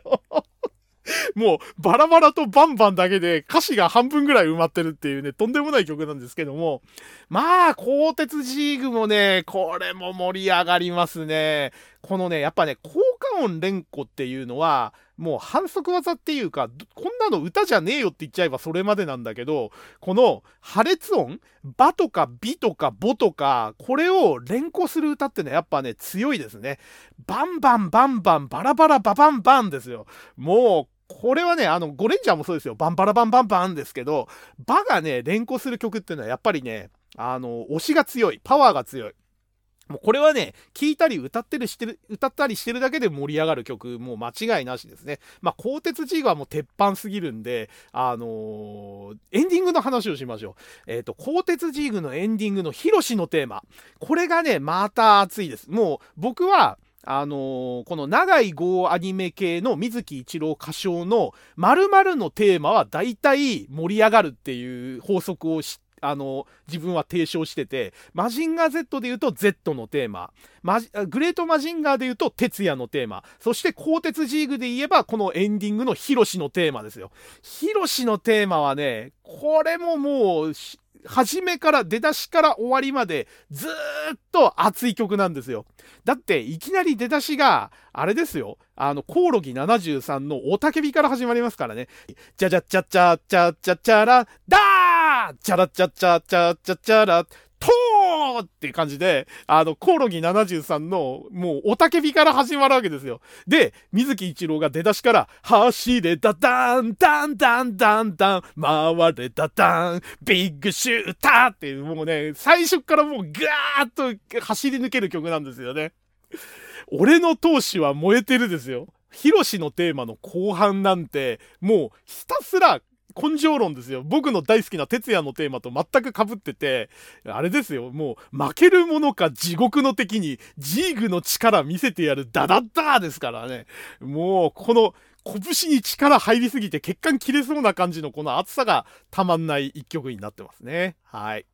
で、えー、それから、えっ、ー、と、この年はまあこんなもんかな、代表的なところは。で、1976年、翌年ですよね。で、ここが、えっ、ー、と、僕の大好きな超電磁ロボコンバトラー V ですよ。えー、この曲も素晴らしいですよね。出だしが VVV ビクトリーで始まりますからね。もう、これも最初からテンション上がりっぱなしで、もうずっとハイテンションのまま最後まで駆け抜ける曲ですね。もうコンバトラー V はね、僕はもう単体テーマで語語るときに熱くいっぱい語ろうと思ってるんで、あまりここでは語らないようにしときます。あの、で、えっ、ー、と、オープニングのコンバトラー V のテーマもいいんですけど、僕はね、実は、えっ、ー、と、同じくらい大好きなのがエンディングテーマの池コンバトラー V なんですよ。レッツコンパインっていうので入って、で、えー、これもね、あの、最初低めから入って、だんだんだんだん盛り上げる系の曲なんですよね。で、吹き荒れろ戦いの風、やってこい、地球を荒らす侵入者。ってこういう感じでずっと低いあのメロディーが続いて、えー、正義のためなら若い命をかけるのさでぐわーっと上がってって例の超有名な身長57メートル体重550トンですよ。えー、巨体がうなるぞ、空飛ぶぞ、その名は超電磁ロボ。その名は、コンバトラー V、ボイっていうね、このマジンガ Z の Z に匹敵する V ですよ。だからこの水木一郎を代表するおたけびの、えー、すごく象徴的なあの、おたけびの一つがこの、あの、池コンバトラー V の最後の V かなっていうふうに僕は思いますね。はい。で、えっ、ー、と、同時期にね、えっ、ー、と、ゴアッパー5ゴーダムとか、あと、マグネロボ楽器ンとかも歌ってるんですよね。で、楽器ンもね、いろいろね、喋りたいことあるんだよな。あの、さっきね、ちょっと言及しなかった、あの、水木一郎と堀江光子のデュエットの、えっ、ー、と、名曲の一つに、この楽器ンのオープニングとエンディングがあるんですよね。このね、えー、掛け合いもかっこいいんですね。楽器ン自体は僕あんまりかっこよくなくて好きじゃなかったんですけども、曲が本当に好きで、えーえー、ミッチーとね、水木一郎のね、このデュエットは最高ですね。はい。で、えっ、ー、と、あとね、ここからね、ロボットアニメとかも、えっ、ー、と、他にもいくつか歌ってて、えっ、と、合心戦隊メカンダーロボですね。メッカンダー、メカンダー、メカンダー、ロボ、ダダダダダダ、トライアタークってとこですね。あの、トライアタークのおたけびのところで水木一郎が目立つやつですね。えー、負けて、負けて、負けてたまるか、俺たち、人間だってやつですね。メカンダーロボ自体もね、僕はあんまり好きじゃなかったんだけど、歌は大好きですね。はい。えー、それから、えーと、バラードで言うとあの超電磁マシンボルテス5ですね。あのコンバトラー V の後番組のボルテス5、えーと、こちらのエンディングの「父を求めて」これを歌ってますね「親にはぐれたひな鳥も」ってやつですね。あれもなかなかいい曲ですね。当時はねあのーいい年したお兄ちゃんたちが、父ちゃん父ちゃんって言って、お父さんお父さんって言って、なんかお父さんを探して泣いてるっていうのが、僕はどうもあんま好きじゃなくて、曲自体も好きになれなかったんですけれども、あの、大人になってから聞くと、えー、離れ離れになった父を思って歌う歌っていうことでね、非常にあの、心にしみるというかね、あの、いい歌だと思いますね。はい。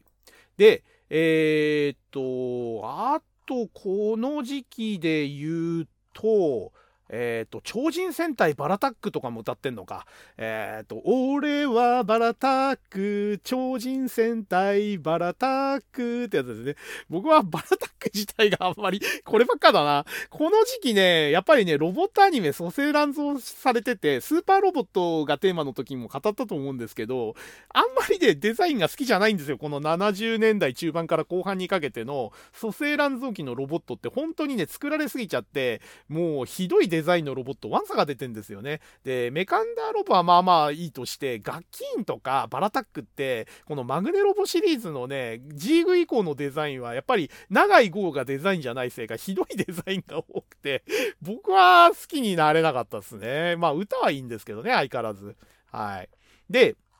えっ、ー、と、特撮で言うと、この時期、70年代後半ってどんな感じだったかな？えっ、ー、と、70年代後半になると、超人ビビューンとかもそうだったっけ？いや、ビビューンは歌ってないか。えっ、と、あれだあれですよ、あれ。えっ、と、なんだっけ？かが、あの、影スター。えっ、ー、と、ザ・カゲスターっていう特撮番組があって、これもマイナーなんですけれども、えっ、ー、と、僕ね、再放送で見てて、で、歌が好きでね、えっ、ー、と、レコードも持ってましたね、これ。えっ、と、主題歌の輝く太陽カゲスターですね。影、影、影、ギュッギューン、カゲスターってやつですね。これも、ギュッギューンっていうね、効果音が歌詞にあの特徴的に盛り込まれてて好きな曲で、で、エンディングのね、スタースターカゲスターも僕好きですね。スター、スター、ベルスターってね、なぜかスタースター影スターなのに、最初に歌うのはベルスターなんですよね。あの、あの、相棒の。で、最後に、えー、スタースター、我らの影スター、影スター、影スターってね、あの、最後で連呼するんですけれども、うん、影スター自体はね、なんかあの、マイナーヒーローで、これもそんなにかっこいいとは思わなかったんだけど、歌がかっこよくてね、あの、これも僕割とね、人からの時は歌いますね。これもね、他の人がいる時は入れらんない曲なんですよ。影スターってね、多分知らない人が多いんで、僕もだって幼少期に再放送で見たっきりでうっすらぼんやり覚えてるぐらいの番組なんで、まあ、レコード持ってなければね、多分あの、曲も覚えてなかったと思うんですよね。で、同じマイナー系で言えば、忍者キャプターですよ。これもまたいい。あのー、さっき言及したまさにこれ、ミッチーと水木一郎のデュエット曲の、まあ、最高傑作の一つですよね。キャプター、キャプター、シュシュシュ、風より速いってやつですね。で、えっ、ー、と、オープニングのその戦い忍者キャプターもいいんですけど、エンディングの大空のキャプター、これがまたいいんですよ。あのー、これがまさに、あのー効果音と、えー、おたけびが、えー、歌詞に混ぜ込まれてる歌で、ドドドドドドド岩から岩へ、みたいな。すごいね、あの、効果音と、えー、おたけびが、あのー、混ざってる曲ですね。あのー、いい、キャプターはやっぱりね、あの水木一郎と堀江光子のデュエットってだけでもお腹いっぱいなのに、そこに2人のね、叫び声が、とー、とー、とー、とー、とー、とーとかね、入ってくるんで、もうこれもね、カラオケで盛り上がりますね。でも、やっぱり、えー、マイナーすぎるんで、他人がいる時には絶対入れられない曲ですね。人からで、えー、一人だけ盛り上がって歌うという曲になりますね。えっ、ー、と、それから、そう、この時期はね、あの、ロボットアニメよりもね、特撮系に傑作が多いですね。えっ、ー、と、解決ズバットのオープニングとエンディング。これも素晴らしい。あの、ズバッと参上、ズバッと解決のオープニングもいいんですけど、やっぱりね、ズバッとといえばエンディングの、えー、男は一人道を行く。これですね。男は一人道を行く。男は一人行くものさってやつですね。これがね、あの、特撮系エンディングバラードの中では僕は最高傑作だと思ってますね。あのー、これは、えっ、ー、と、他の人がいるとこでも僕はカラオケ入れちゃいますね。男は一人道を行くわ。最後の締めが、何があるのか知らないが、男は一人で行くものさ、ですよ。これですよね、もう、若い頃でもグッときたけど、もう、おっさんになってこのね、曲を聴くとね、心に染みますね。素晴らしいですね、ズバッと。うん。あの、番組はなかなかね、おバカな内容で、あの、いろいろ考えるところはあるんですけども、まあ、主題歌の地獄のズバットとエンディングの男は一人道を行く。えー、これはね、水木一郎の最高傑作の一つだと思いますね。まあ、一体水木一郎何曲最高傑作があるんだって話なんですけれども。で、えっ、ー、と、あとですね、特撮で言うと、大鉄人17ですね。えー、主題歌の王大鉄人17。えー、燃える真っ赤な太陽、らり輝く白金ですよね。あのー、このね、朗々と低い声でずっとね、歌い上げるこの、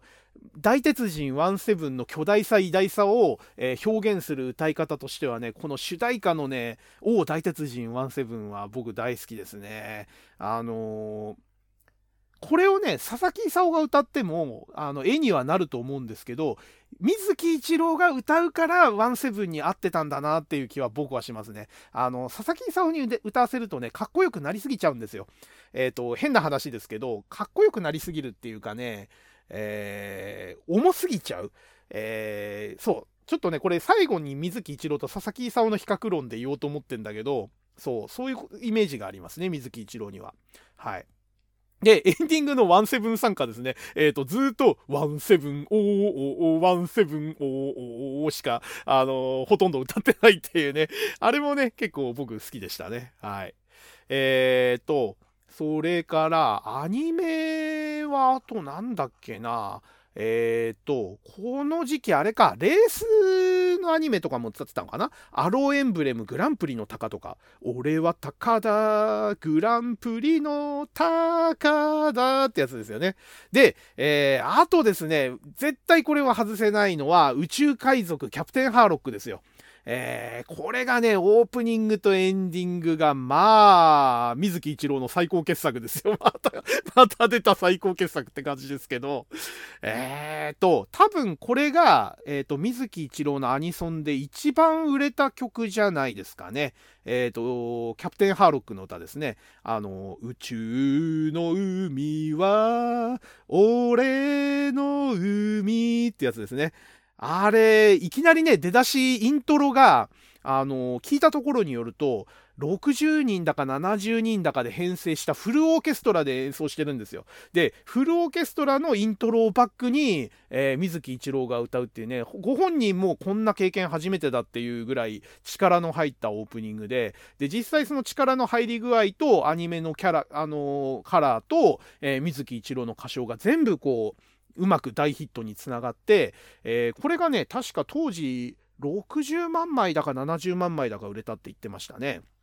まあ確かにいい曲ですよ。もう水木一郎がゲストで出るって言ったらまず間違いなく歌うのがこの、えー、宇宙海賊キャプテンハーロックですね。で、ハーロックはね、エンディングも良くて、我らの旅立ちっていう歌なんですけども、これがね、あのー、水木一郎のバラードの、まあ、最高傑作になるのかな。だからやっぱりハーロックがね、まあやっぱり売り上げの面でも水木一郎の歌手としてもピークだったのかな？この1978年ですよね確か、えー、この時期が水木一郎の、え、歌手としてのピークだったのかなって感じがしますね。我らの旅立ち素晴らしい歌ですよね。君が気に入ったならこの船に乗れですよ。これですよ。ハーロックがねあのー、一緒にアルカディア号に乗らないかっていうその誘いをするあの誘いかける歌ですよね。で、君が男だったらこの船に乗れと。で、いつかなくした夢がここにだけ生きてるっていうね、この誘い文句、ハーロックにね、こんな呼びかけされたら、そりゃあみんなアルカディア号乗っちゃうよっていう感じですよね。まあ、これもね、いい曲ですね。カラオケでは絶対歌うっていう感じの、あのー、我らの旅立ちですね。なかなかこれね、曲のタイトルが出てこないんですけど、この前カラオケで歌ったばっかなんで、やっと思い出せました。あのー、キャプテンハーロックのエンディングは、我らの旅立ちという歌ですね。えっ、ー、と、それから、えっ、ー、と、ルパン三世のエンディングテーマとか、この時期歌ってますね。あのルパン三世愛のテーマっていうタイトルになってますけども、えー、風に髪を解かれってやつですね。お休みの口づけをってやつですね。あのーうん、まあ、バラードを、僕、水木一郎のバラードは好きなんですけれども、えー、まあまあまあ、これもね、あの、なかなかいい曲ではありますね。ただ、やっぱり、え、ー、と、このルパン三世愛のテーマは、インストゥルメンタルの印象がすごく強かったんで、これにね、歌詞を無理やり乗せるっていうのが、僕は当時も今もあんまり好きじゃなくて、あの、大体ね、あの、インストゥルメンタルのメロディーに無理やり後付けて歌詞乗せると失敗することが多くて、これ自身もちょっとね、無理がある歌詞かなって感じがして、僕は曲自体は、あの、メロディーも好きだし、水木一郎のバラードの歌唱も好きなんですけれども、あんまりカラオケでは歌わないし、あんまり好きではないかな、これに関しては。うん。で、えっ、ー、と、他にもね、その新巨人の星2のオープニングの心に汗をっていうのを歌ってたりとかするんですけれども、えー、この時期で好きなのは僕はムーの白芸ですかね。えー、これがね、またその当時のオカルトブームに乗ったね、あの、決体なアニメでね あの、白いクジラが飛んできて、え前世の記憶を取り戻した少年たちが、あの、ムーを救うためにアトランティスと戦うみたいな確か話だったと思うんですけれども、えっ、と、これのね、オープニングとエンディングが僕結構好きで、これもね、あの、オープニングもエンディングもゆっくりした、あの、しっとり歌い上げる水木一郎が、あの、味わえる曲ですね。ただ、僕自身は、あの、好きなんだけれどもあんまり歌わない曲なんで、これね、結構難しいんですよ。ゆっくりめの曲で、えー、オープニングが Fly to the Moon とかっていうね、あの、ムーに飛べっていう歌なんですけれども、えー、なかなかね、メロディーも難しいし、節回しも難しいしね、カラオケで歌うと意外とちゃんと歌えないっていう。で、えっ、ー、と、エンディングの、あの、イントロからしてね、すごく、あの、かっこいいというか、あの、すごい心にグッとくる曲なんですけれども、ムーの白芸自体がね、すごく マイナーなアニメなんでね、あの、これも人からの時しか歌えない曲ですね。はい。で、えっ、と、アニメで、えっ、と、アニメじゃなくて今度特撮の話かなで、えっ、と、80年代近くなると、70年代後半から80年代に近くなると、えっ、と、今度恐竜戦隊コセイドンの主題歌とエンディング歌ってますね。えっ、と、恐竜戦隊コセイドンはね、あの、同時期に亡くなったあの、佐藤蛾次郎さんが森隊長で役で出てたあの特撮ドラマですけれども、コセイドンも多分マイナーですよね。あの恐竜戦隊って10レンジャーの方が有名で、その前に実は恐竜戦隊が、あの、東映じゃない方の、えー、制作で作られてて、コセイドンっていう、あの、があったっていうのはね、あの、僕らの年代で知ってるのはそんなに多くないかもしれないですね。えー、恐竜がテーマで、まあ、ジュラシックパークより前にね、恐竜がたくさん出てくる人間と触れ合うっていうドラマで、えー、僕は結構ね、好きで見てましたね。えこれもね、まあ、ゆっくりめのなんかマーチ調の曲が、え曲で、えーセイドン、コセイドン、光を超え、時を超え、四次元空間をってやつですね。うん、これも、まあまあ、あのー、人からの時に歌います。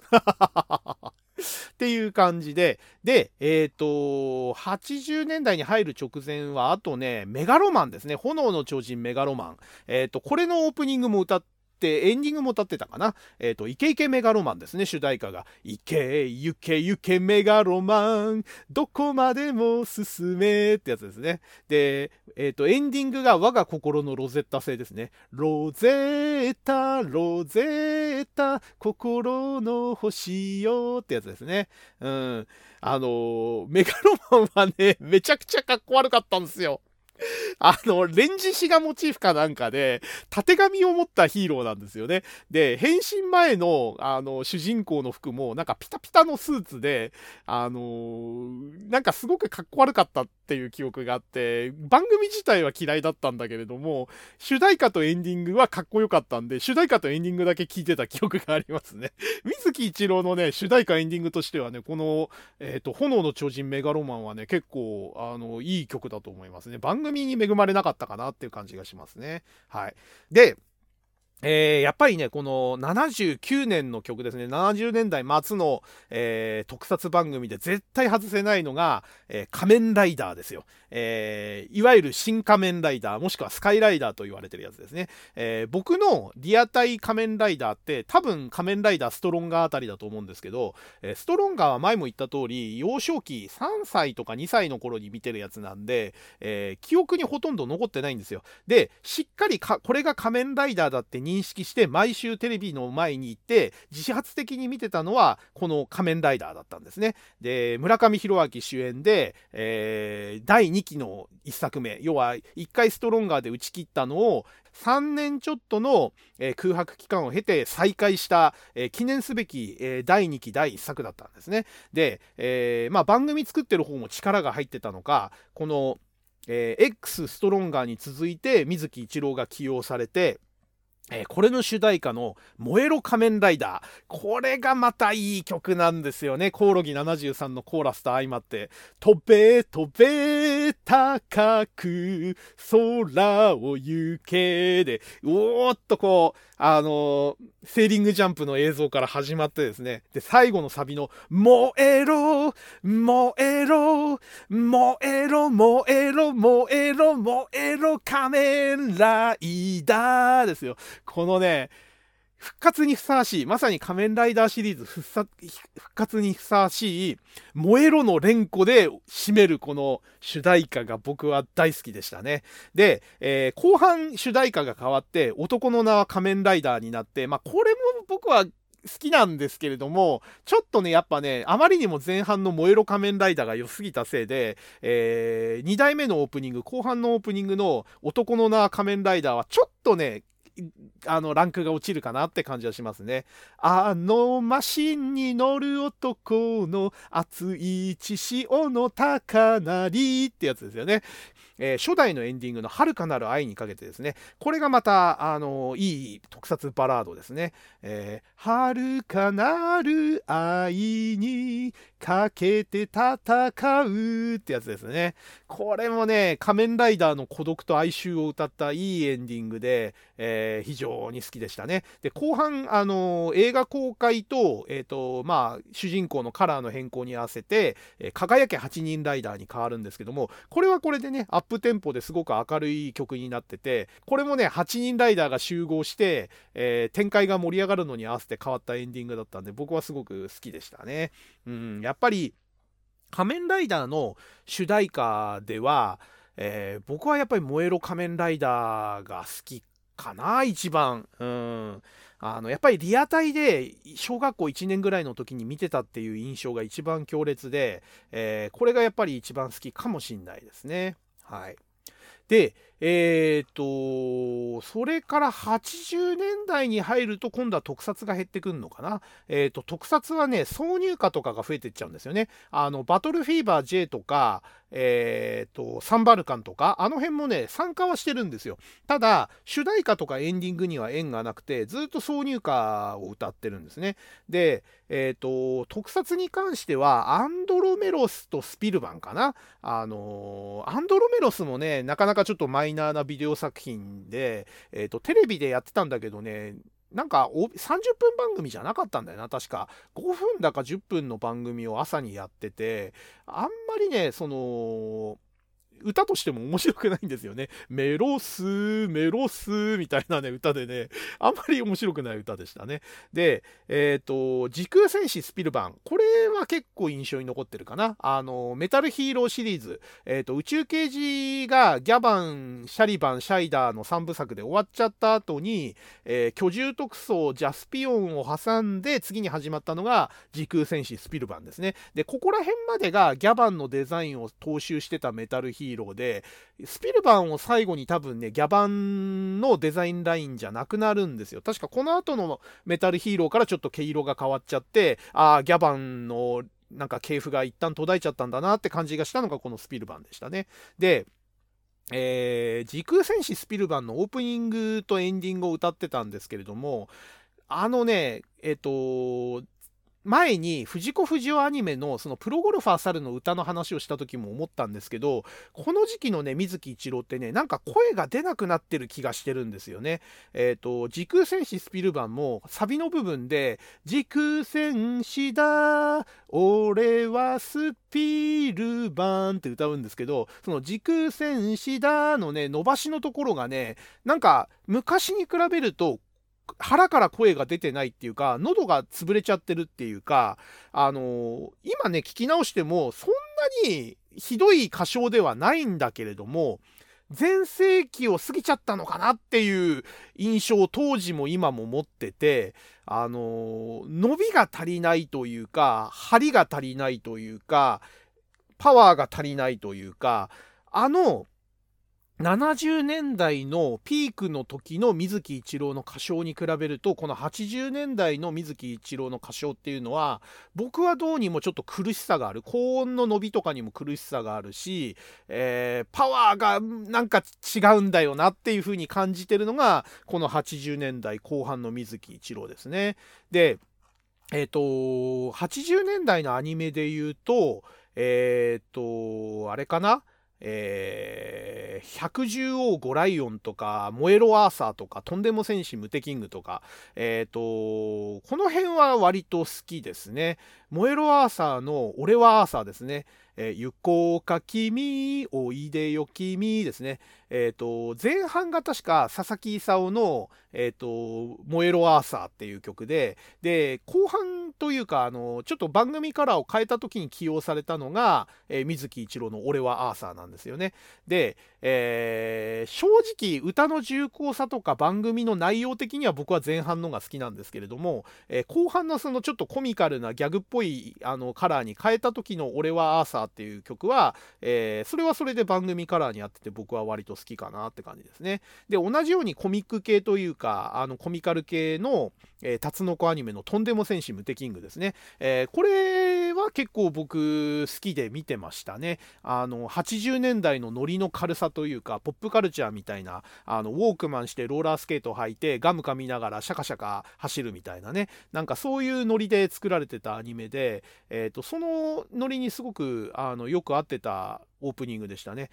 地球の平和ハッピネス乱すやつら許せない素敵素敵素敵敵敵無敵キックですよ。もうなんか歌詞からしてもうノリが軽いというかね、80年代のノリだなっていう感じの主題歌ですね。で、えっ、ー、と、おそらく水木一郎のロボットアニメ主題歌の集大成的な存在じゃないかなって僕が思ってるのが110王5ライオンですね。えー、この辺がね、ちょうどそのスーパーロボットアニメブームが、えー、末期にかかっていたことところで、で、あと、先ほど言及したそのアニソン歌手が干されて、えー、一般の歌手がこのアニソンっていう分野に、あの、なだれ込んできた時期なんですよね。だから、水木一郎がね、主題歌を歌う、あの、ロボットアニメの歌詞って、実はここからあとしばらく途絶えちゃって、えー、かなり後になって、ゲッターロボ GO とかね、あの、その辺で復活するっていう感じになってますね。で、百獣王ゴライオンは、えー、まさにこの、由緒正しきスーパーロボットの、えー、主題歌という感じで、勝利は僕らに、ゴー、ゴー、ゴライオンっていうね、このオープニングとエンディングの、えっ、と、5人で1つっていうね、これもね、僕大好きな曲でよく歌うんですけれども、5人で1つの道を行くってやつですね。これもね、非常にいい歌ですね。もうなんか今日はね、これもいいですね、あれもいいですね、これ最高傑作ですね、しか言ってないんですけど、水木一郎はやっぱりりね、それだけの実績を残してるしね、実力もある、やっぱり素晴らしい歌手だと思いますね。はい。で、えっ、ー、と、この時期からね、ちょっと僕アニメあんまり見なくなっちゃって、まあ中学生ぐらいになったっていうのもあるし、あとやっぱりアニメがね、飽和状態になっちゃってて見切れないっていうのもあったと思うんですよね。で、そんな中で、え、ー、と、水木一郎が歌ってたのが、先ほどもちょっと取り上げたの、ゲームセンター嵐のオープニングですね。あー、あ、嵐で有名なやつですね。で、これがちょっと印象に残ってるのと、あと、ハーロックのブームよ再びを、えー、目指して作られた我が青春のアルカディア無限軌道 SSX ですね。えっ、ー、と、SSX はね、僕ちょっと見てたんだけれども、あんまり面白くなかったんで、すぐ視聴をやめちゃった記憶がありますね。やっぱりね、あんまり僕は乗れなかったんで、歌もえんあの印象には残ってないんですよね。で、実際ね、番組も多分半年くらいで打ち切られちゃったような確か印象があるんで、あの申し訳ないけども、結構ね、ファン多いんですよ。水木一郎の歌っていうと、無限軌道 SSX のオープニングとかエンディングいいよねって人も多いんですけど、僕自身はね、あんまり印象に残ってないんで、えっ、ー、と、この時期ね、アニメ見てなかったっていうのもあって、うん、あんまりこう印象に残ってない感じですね。まあ、改めてね、ちょっとこの辺の時期のあの水木一郎の曲はもう一回聴き直したいなっていう気持ちはありますね。で、えー、どっちかっていうと、えっ、ー、と、そうですね、あのー、この時期のアニメで言えば僕はプロゴルファー猿のオープニングですね。えっ、と、夢を勝ち取ろうですね。えっ、と、このオープニングは好きでしたね。あの、つむじ風舞うティーグランドで狙うはグリーンのターゲットって、これもね、あの、延々とゴルフの用語をずっと言ってるだけなんですけど、最後のね、あのサビの部分の、夢を夢を夢を、夢を勝ち取ろうっていうとこですね。ここが僕は大好きですね。えー、ただ、これも、前この話をした時に言ったと思うんですけど、やっぱりね、前世紀の水木一郎に比べると、えー、やっぱり声の張りとかパワーが僕はちょっとこの時期になんか衰えを感じてるんですね、個人的には。なんか変わんないじゃんとか、いやむしろ昔よりいいよって人もいると思うんですけど、完全にこれ僕個人の感覚なんですけれども、特撮の時空戦士スピルバンにしろ、アニメのそのプロゴルファーサルにしろ、この時期のね、あの水木一郎の主題歌歌唱っていうのが、全体的になんか声のパワーが落ちてるなっていう印象があって、えーと、そこがやっぱりね僕が水木一郎の全盛期は70年代後半じゃないのっていうふうに感じてる、まあ、根拠というかね理由の一つになってますね、まあ、せいぜい80年代の頭ぐらいまでですかね僕の感覚では。やっぱりね80年代中盤から後半にかけてねどんどんどんどん水木一郎の、えー、パワーというかね声のなんか力が失われてってるような、えー、印象が僕はあります。あのファンの人がね聞いたらちょっと怒っちゃうかもしれないんだけれども僕にとってねやっぱ水木一郎っていうのは70年代後半から80年代前半やっぱりアニソン全盛期と重なってるかなっていう気はしますね。はい。なので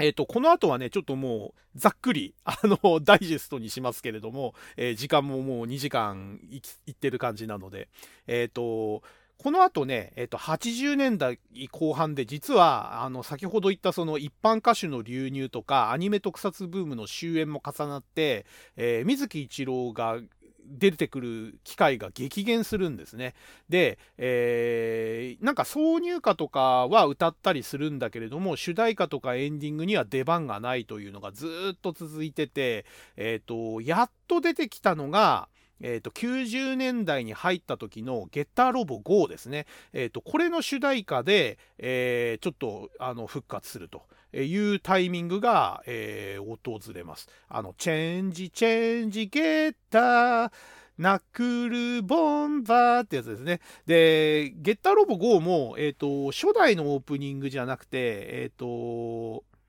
2代目のオープニングですね。あの、途中で主題歌変わったんですけども、2代目のオープニングで、えー、初めて水木一郎が採用されるという感じで、えー、なんでね、90年代になって水木一郎が復活したかっていうと、えー、僕はね、直接知らないんですけど、あの、コサキンのラジオがおたけびで取り上げたのが発端じゃないかっていう説があるみたいですね。えーコサキンがラジオのネタとして、えー、水木一郎のその雄たけびをしてるアニソンが面白いんだって言って、えー、10年以上前のその70年代から80年代にかけての、えー、水木一郎のアニソンをラジオで取り上げてでそれが雄たけびブームっていうのを、えー、巻き起こすんですね。で、え水木一郎がこれはチャンスだっていうことでベスト版をその時期で出したりとか、えまさにその雄たけびっていうタイトルで、え楽曲集をまとめてアルバムにして出したりとかして、えこれがブームになって水木一郎が再評価されると。で、その流れで、えー、90年代頃からまたぼちぼち主題歌とかに、えー、採用され始めるんですね。で、その復活の、まあ、一発目に近いのが多分、えっ、ー、と、ゲッターロボ GO の2代目オープニング、えー、この辺に採用されたのが多分復活し始めた、えー、頃だったのかなっていう感じですね。あと、トランスフォーマー Z のオープニングとかも確か歌ってたのかな。で、えっ、と、その後 OVA の、えチェンジゲッターロボ世界最後の日のオープニングですね。えこの辺に採用されたりとか、えして、えー、なんかあのそれまでちょっとあのしばらく45年なんか日が当たらなかった水木一郎が再びちょっと前面に出始めたという感じですね。でえー、さらにこの90年代前半の、えー、水木一郎のその復活に追い風になったのが、えー、スーパーロボット大戦のブームですね。1991年でしたかねに、え初代のスーパーロボット大戦が出てで、えー、その頃はまだあの本当にゲームボーイだったんで、えーと、静かなブームというかまだ知る人ぞ知るっていうゲームだったのが、えー、第2次スーパーロボット大戦がファミコンで出てここで、えー、ちょっと注目が集まったんですね。でそこそこのスマッシュヒットになった後に、え第3次スーパーロボット大戦がスーパーファミコンで出てこれが多分1993年だったかなぐらいに出てこれが大ブーム大ヒット作になる。んですね。で、ここで、えー、おじゃあそのバックでかかってるアニソンとかももう一回聞き直してみるかっていう流れができたのかどうかわかんないんですけれども、えー、このスーパーロボット大戦に出てた、えー、ロボットたちの主題歌にスポットが当たるタイミングが、えー、ゲームの大ヒットで訪れたわけですね。でマジンガー Z だとかゲッターロボだとか、えそれこそコンバトラー V だとかライディーンとかねあの辺の70年代アニメの主題歌にスポットが当たると。で、え翌年の94年に第第4次スーパーロボット大戦が出てでその年に今度初代初代プレイステーションが出てで、えー、プレイステーションへの移植策として第4次スーパーロボット対戦 S っていうのが、えー、出るわけですね。でこのプレステ版で何が変わったかっていうと、えー、主人公キャラに初めて声がついて声優の声がついてで音楽もこれまでに比べるとさらにちょっと本物に近づいてという感じになって声と音楽がリアルに近づいたというかリアルそのもののものも出始めたということで、えー、連動イベントが今度は始まるわけですね。でそれがえスーパーロボットスピリッツ魂っていう、えー、企画で、えー、コンサートを開いたり、えアルバムを出したりというそのスーパーロボット対戦というゲームの大ヒットに、えー、連動した企画が立ち上がって1995年ぐらいですかね。あのそのスーパーロボット関係の歌手えー、まあ、水木一郎とか影山博信とかあの辺が、えー、あと遠藤正明とかかなあの辺がメンバーが揃ってスーパーロボットの主題歌を、えー、90年代に復活させるというプロジェクトが始まるわけですね。で、えー、おそらくその関係もあって水木一郎が、えー、ジャムプロジェクトっていう、えー、アニソンユニットを結成して、えー、そこに中心メンバーとして、えー、最初は関わって、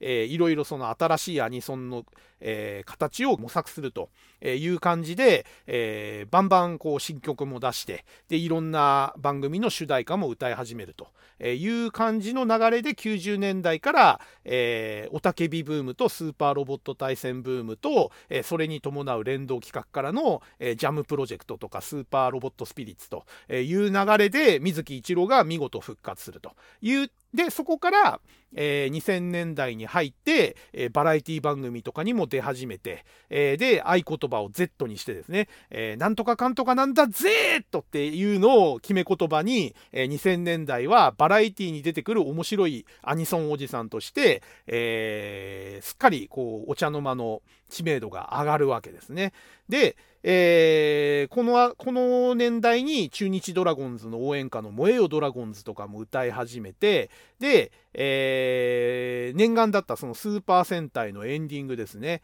えーと、銃剣戦隊激レンジャーの、えー、エンディングの「タオ」っていう、えー、曲を歌ったりとかして、えー、あとウルトラマンオーブの主題歌も歌ったりしたのかな、えー、そんな感じで、えー、2000年代は、えー、すっかり、えー、またアニソンのおじさんアニアニメソングの帝王として、えー、復活をしてでバラエティにも、えー、たくさん出るようになって、えー、メジャーシーンに、えー、見かけるようになってで、えー、今年お亡くなりになってしまったという感じで、えー、水木一郎さんは、えー、アニソンの帝王としての生涯を閉じたという感じの流れになります。はい。ということで、えー、70年代、80年代が、やっぱり僕が一番思い入れがある時期なんで、えー、そこが9割9分ぐらいで、最後の20年くらい、30年くらいは思いっきりダイジェストではしょりましたけれども、えー、水木一郎さんは、えー、そんな感じで、えー、語れたかなと思いますね。はい。まあ、いろいろちょっとね、語りたいところ他にもありますし、えー、まあ、アニソンとしてね、テーマとして語りたいところはあるんですけれども、えー、水木一郎さんとしてのテーマとしては、まあ今日で、えー、一応語りきれたかなと思います。で、最後に、えっ、ー、と、ちょっと、あの、後で語るって言ってた、その、水木一郎と佐々木勲の比較ですね。あのこれをちょっと語って終わりにしたいと思います。で、えー、さっきも言った通り僕、えー、この2人っていうのは両巨頭だと思ってるんだけれども格的には僕ずっと佐々木功を評価してたんですね。あの重厚で低い声で朗々と歌い上げるあの堂々としたね歌唱が僕はやっぱり帝王って言ったらむしろ水木一郎より、えー、佐々木功の方がふさわしいなってずっと思ってたんですよ。銀河鉄道99とか宇宙戦艦ヤマトの方が僕は好きで、キャプテンハーロックっていうのは、まあアニメとしても歌としても、えー、39とかヤマトよりは評価が低かったんですね、僕の中で。だから番組としても評価が低かったし、歌としても、えー、ヤマトとか39の方がいいじゃんってずっと思ってたんで、あの、相対的に、あの、水木一郎と佐々木勲の評価もそういう感じの評価になってたんですよ。で、ところが、あの今回ね水木一郎っていう歌手とその歌を聴き直したり歌い直したりして思ったのが、えー、まあこれもさっき言ってますけど水木一郎っていうのはオールマイティーな人だったんだなっていうのが、えー、やっぱりねポイントだったんじゃないかなと思うんですよ。えー、おたけび、え、絶叫えー、高音の、えー、トーンの張り。こういったところが僕は水木一郎のセールスポイントだと思ってたんですけれども実際は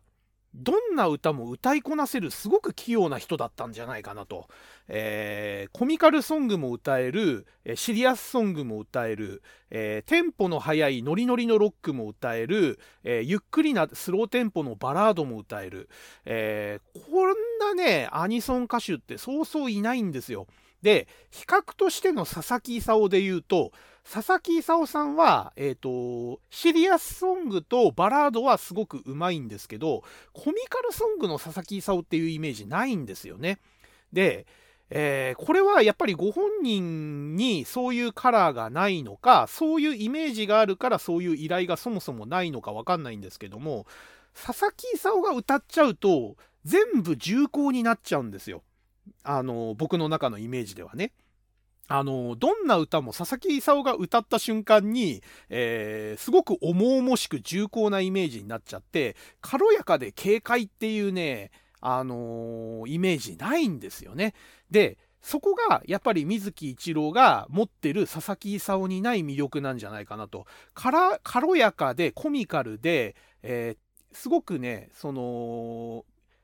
佐々木功しか出せない味はもちろん水木一郎が勝てない部分ではあるんだけども、えー、逆に水木一郎ができることを佐々木功はできないと思うんですよ僕は。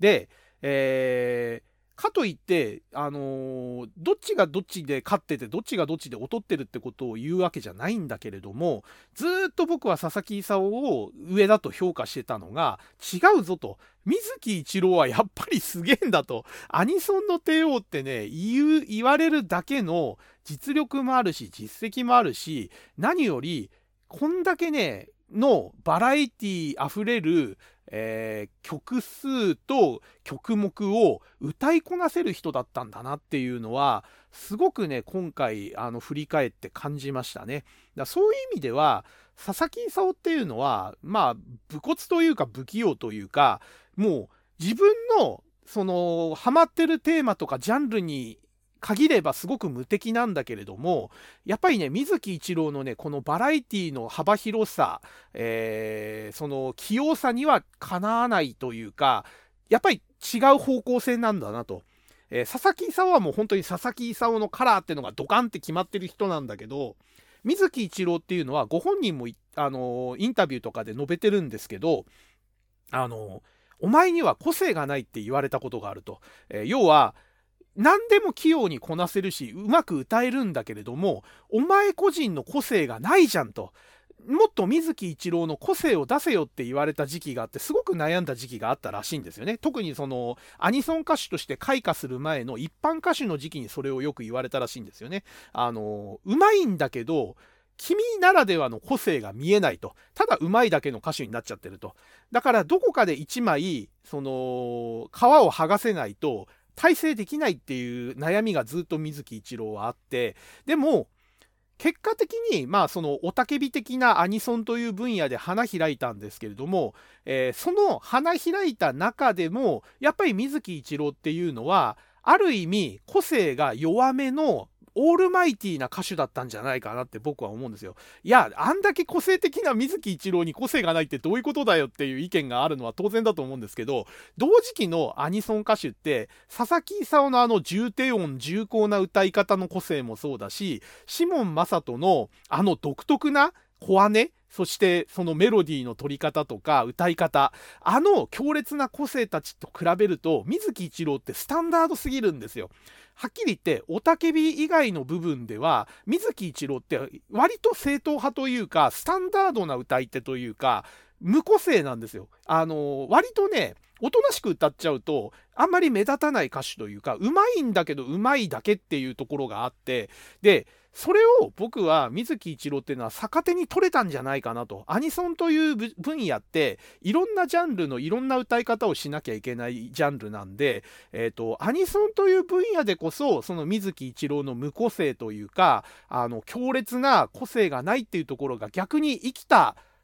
んじゃないかなと。えーと、強烈な個性で打ったそのシモン・マサトとか、えー、重厚さで打った佐々木功とは別の売り方というか、えー、評価がされていい歌手なんじゃないかなというふうに僕は、えー、思いました。はい。ということで、えー、もうだいぶ2時間も時間オーバーして喋、えー、ってると思いますんで、えー、今回の水木一郎を語るは、えこれくらいにしたしときたいと思います。はい。ということで、えここまで喋っていたのはハンドルネーム DSK こと大輔でした。それでは、え次回またブラジルの人が聞いてる穴の向こうで聞いてくれる方は、え方がいると大変嬉しく思います。えそれでは、え今回はこの辺で失礼いたします。ごきげんよう。さようなら。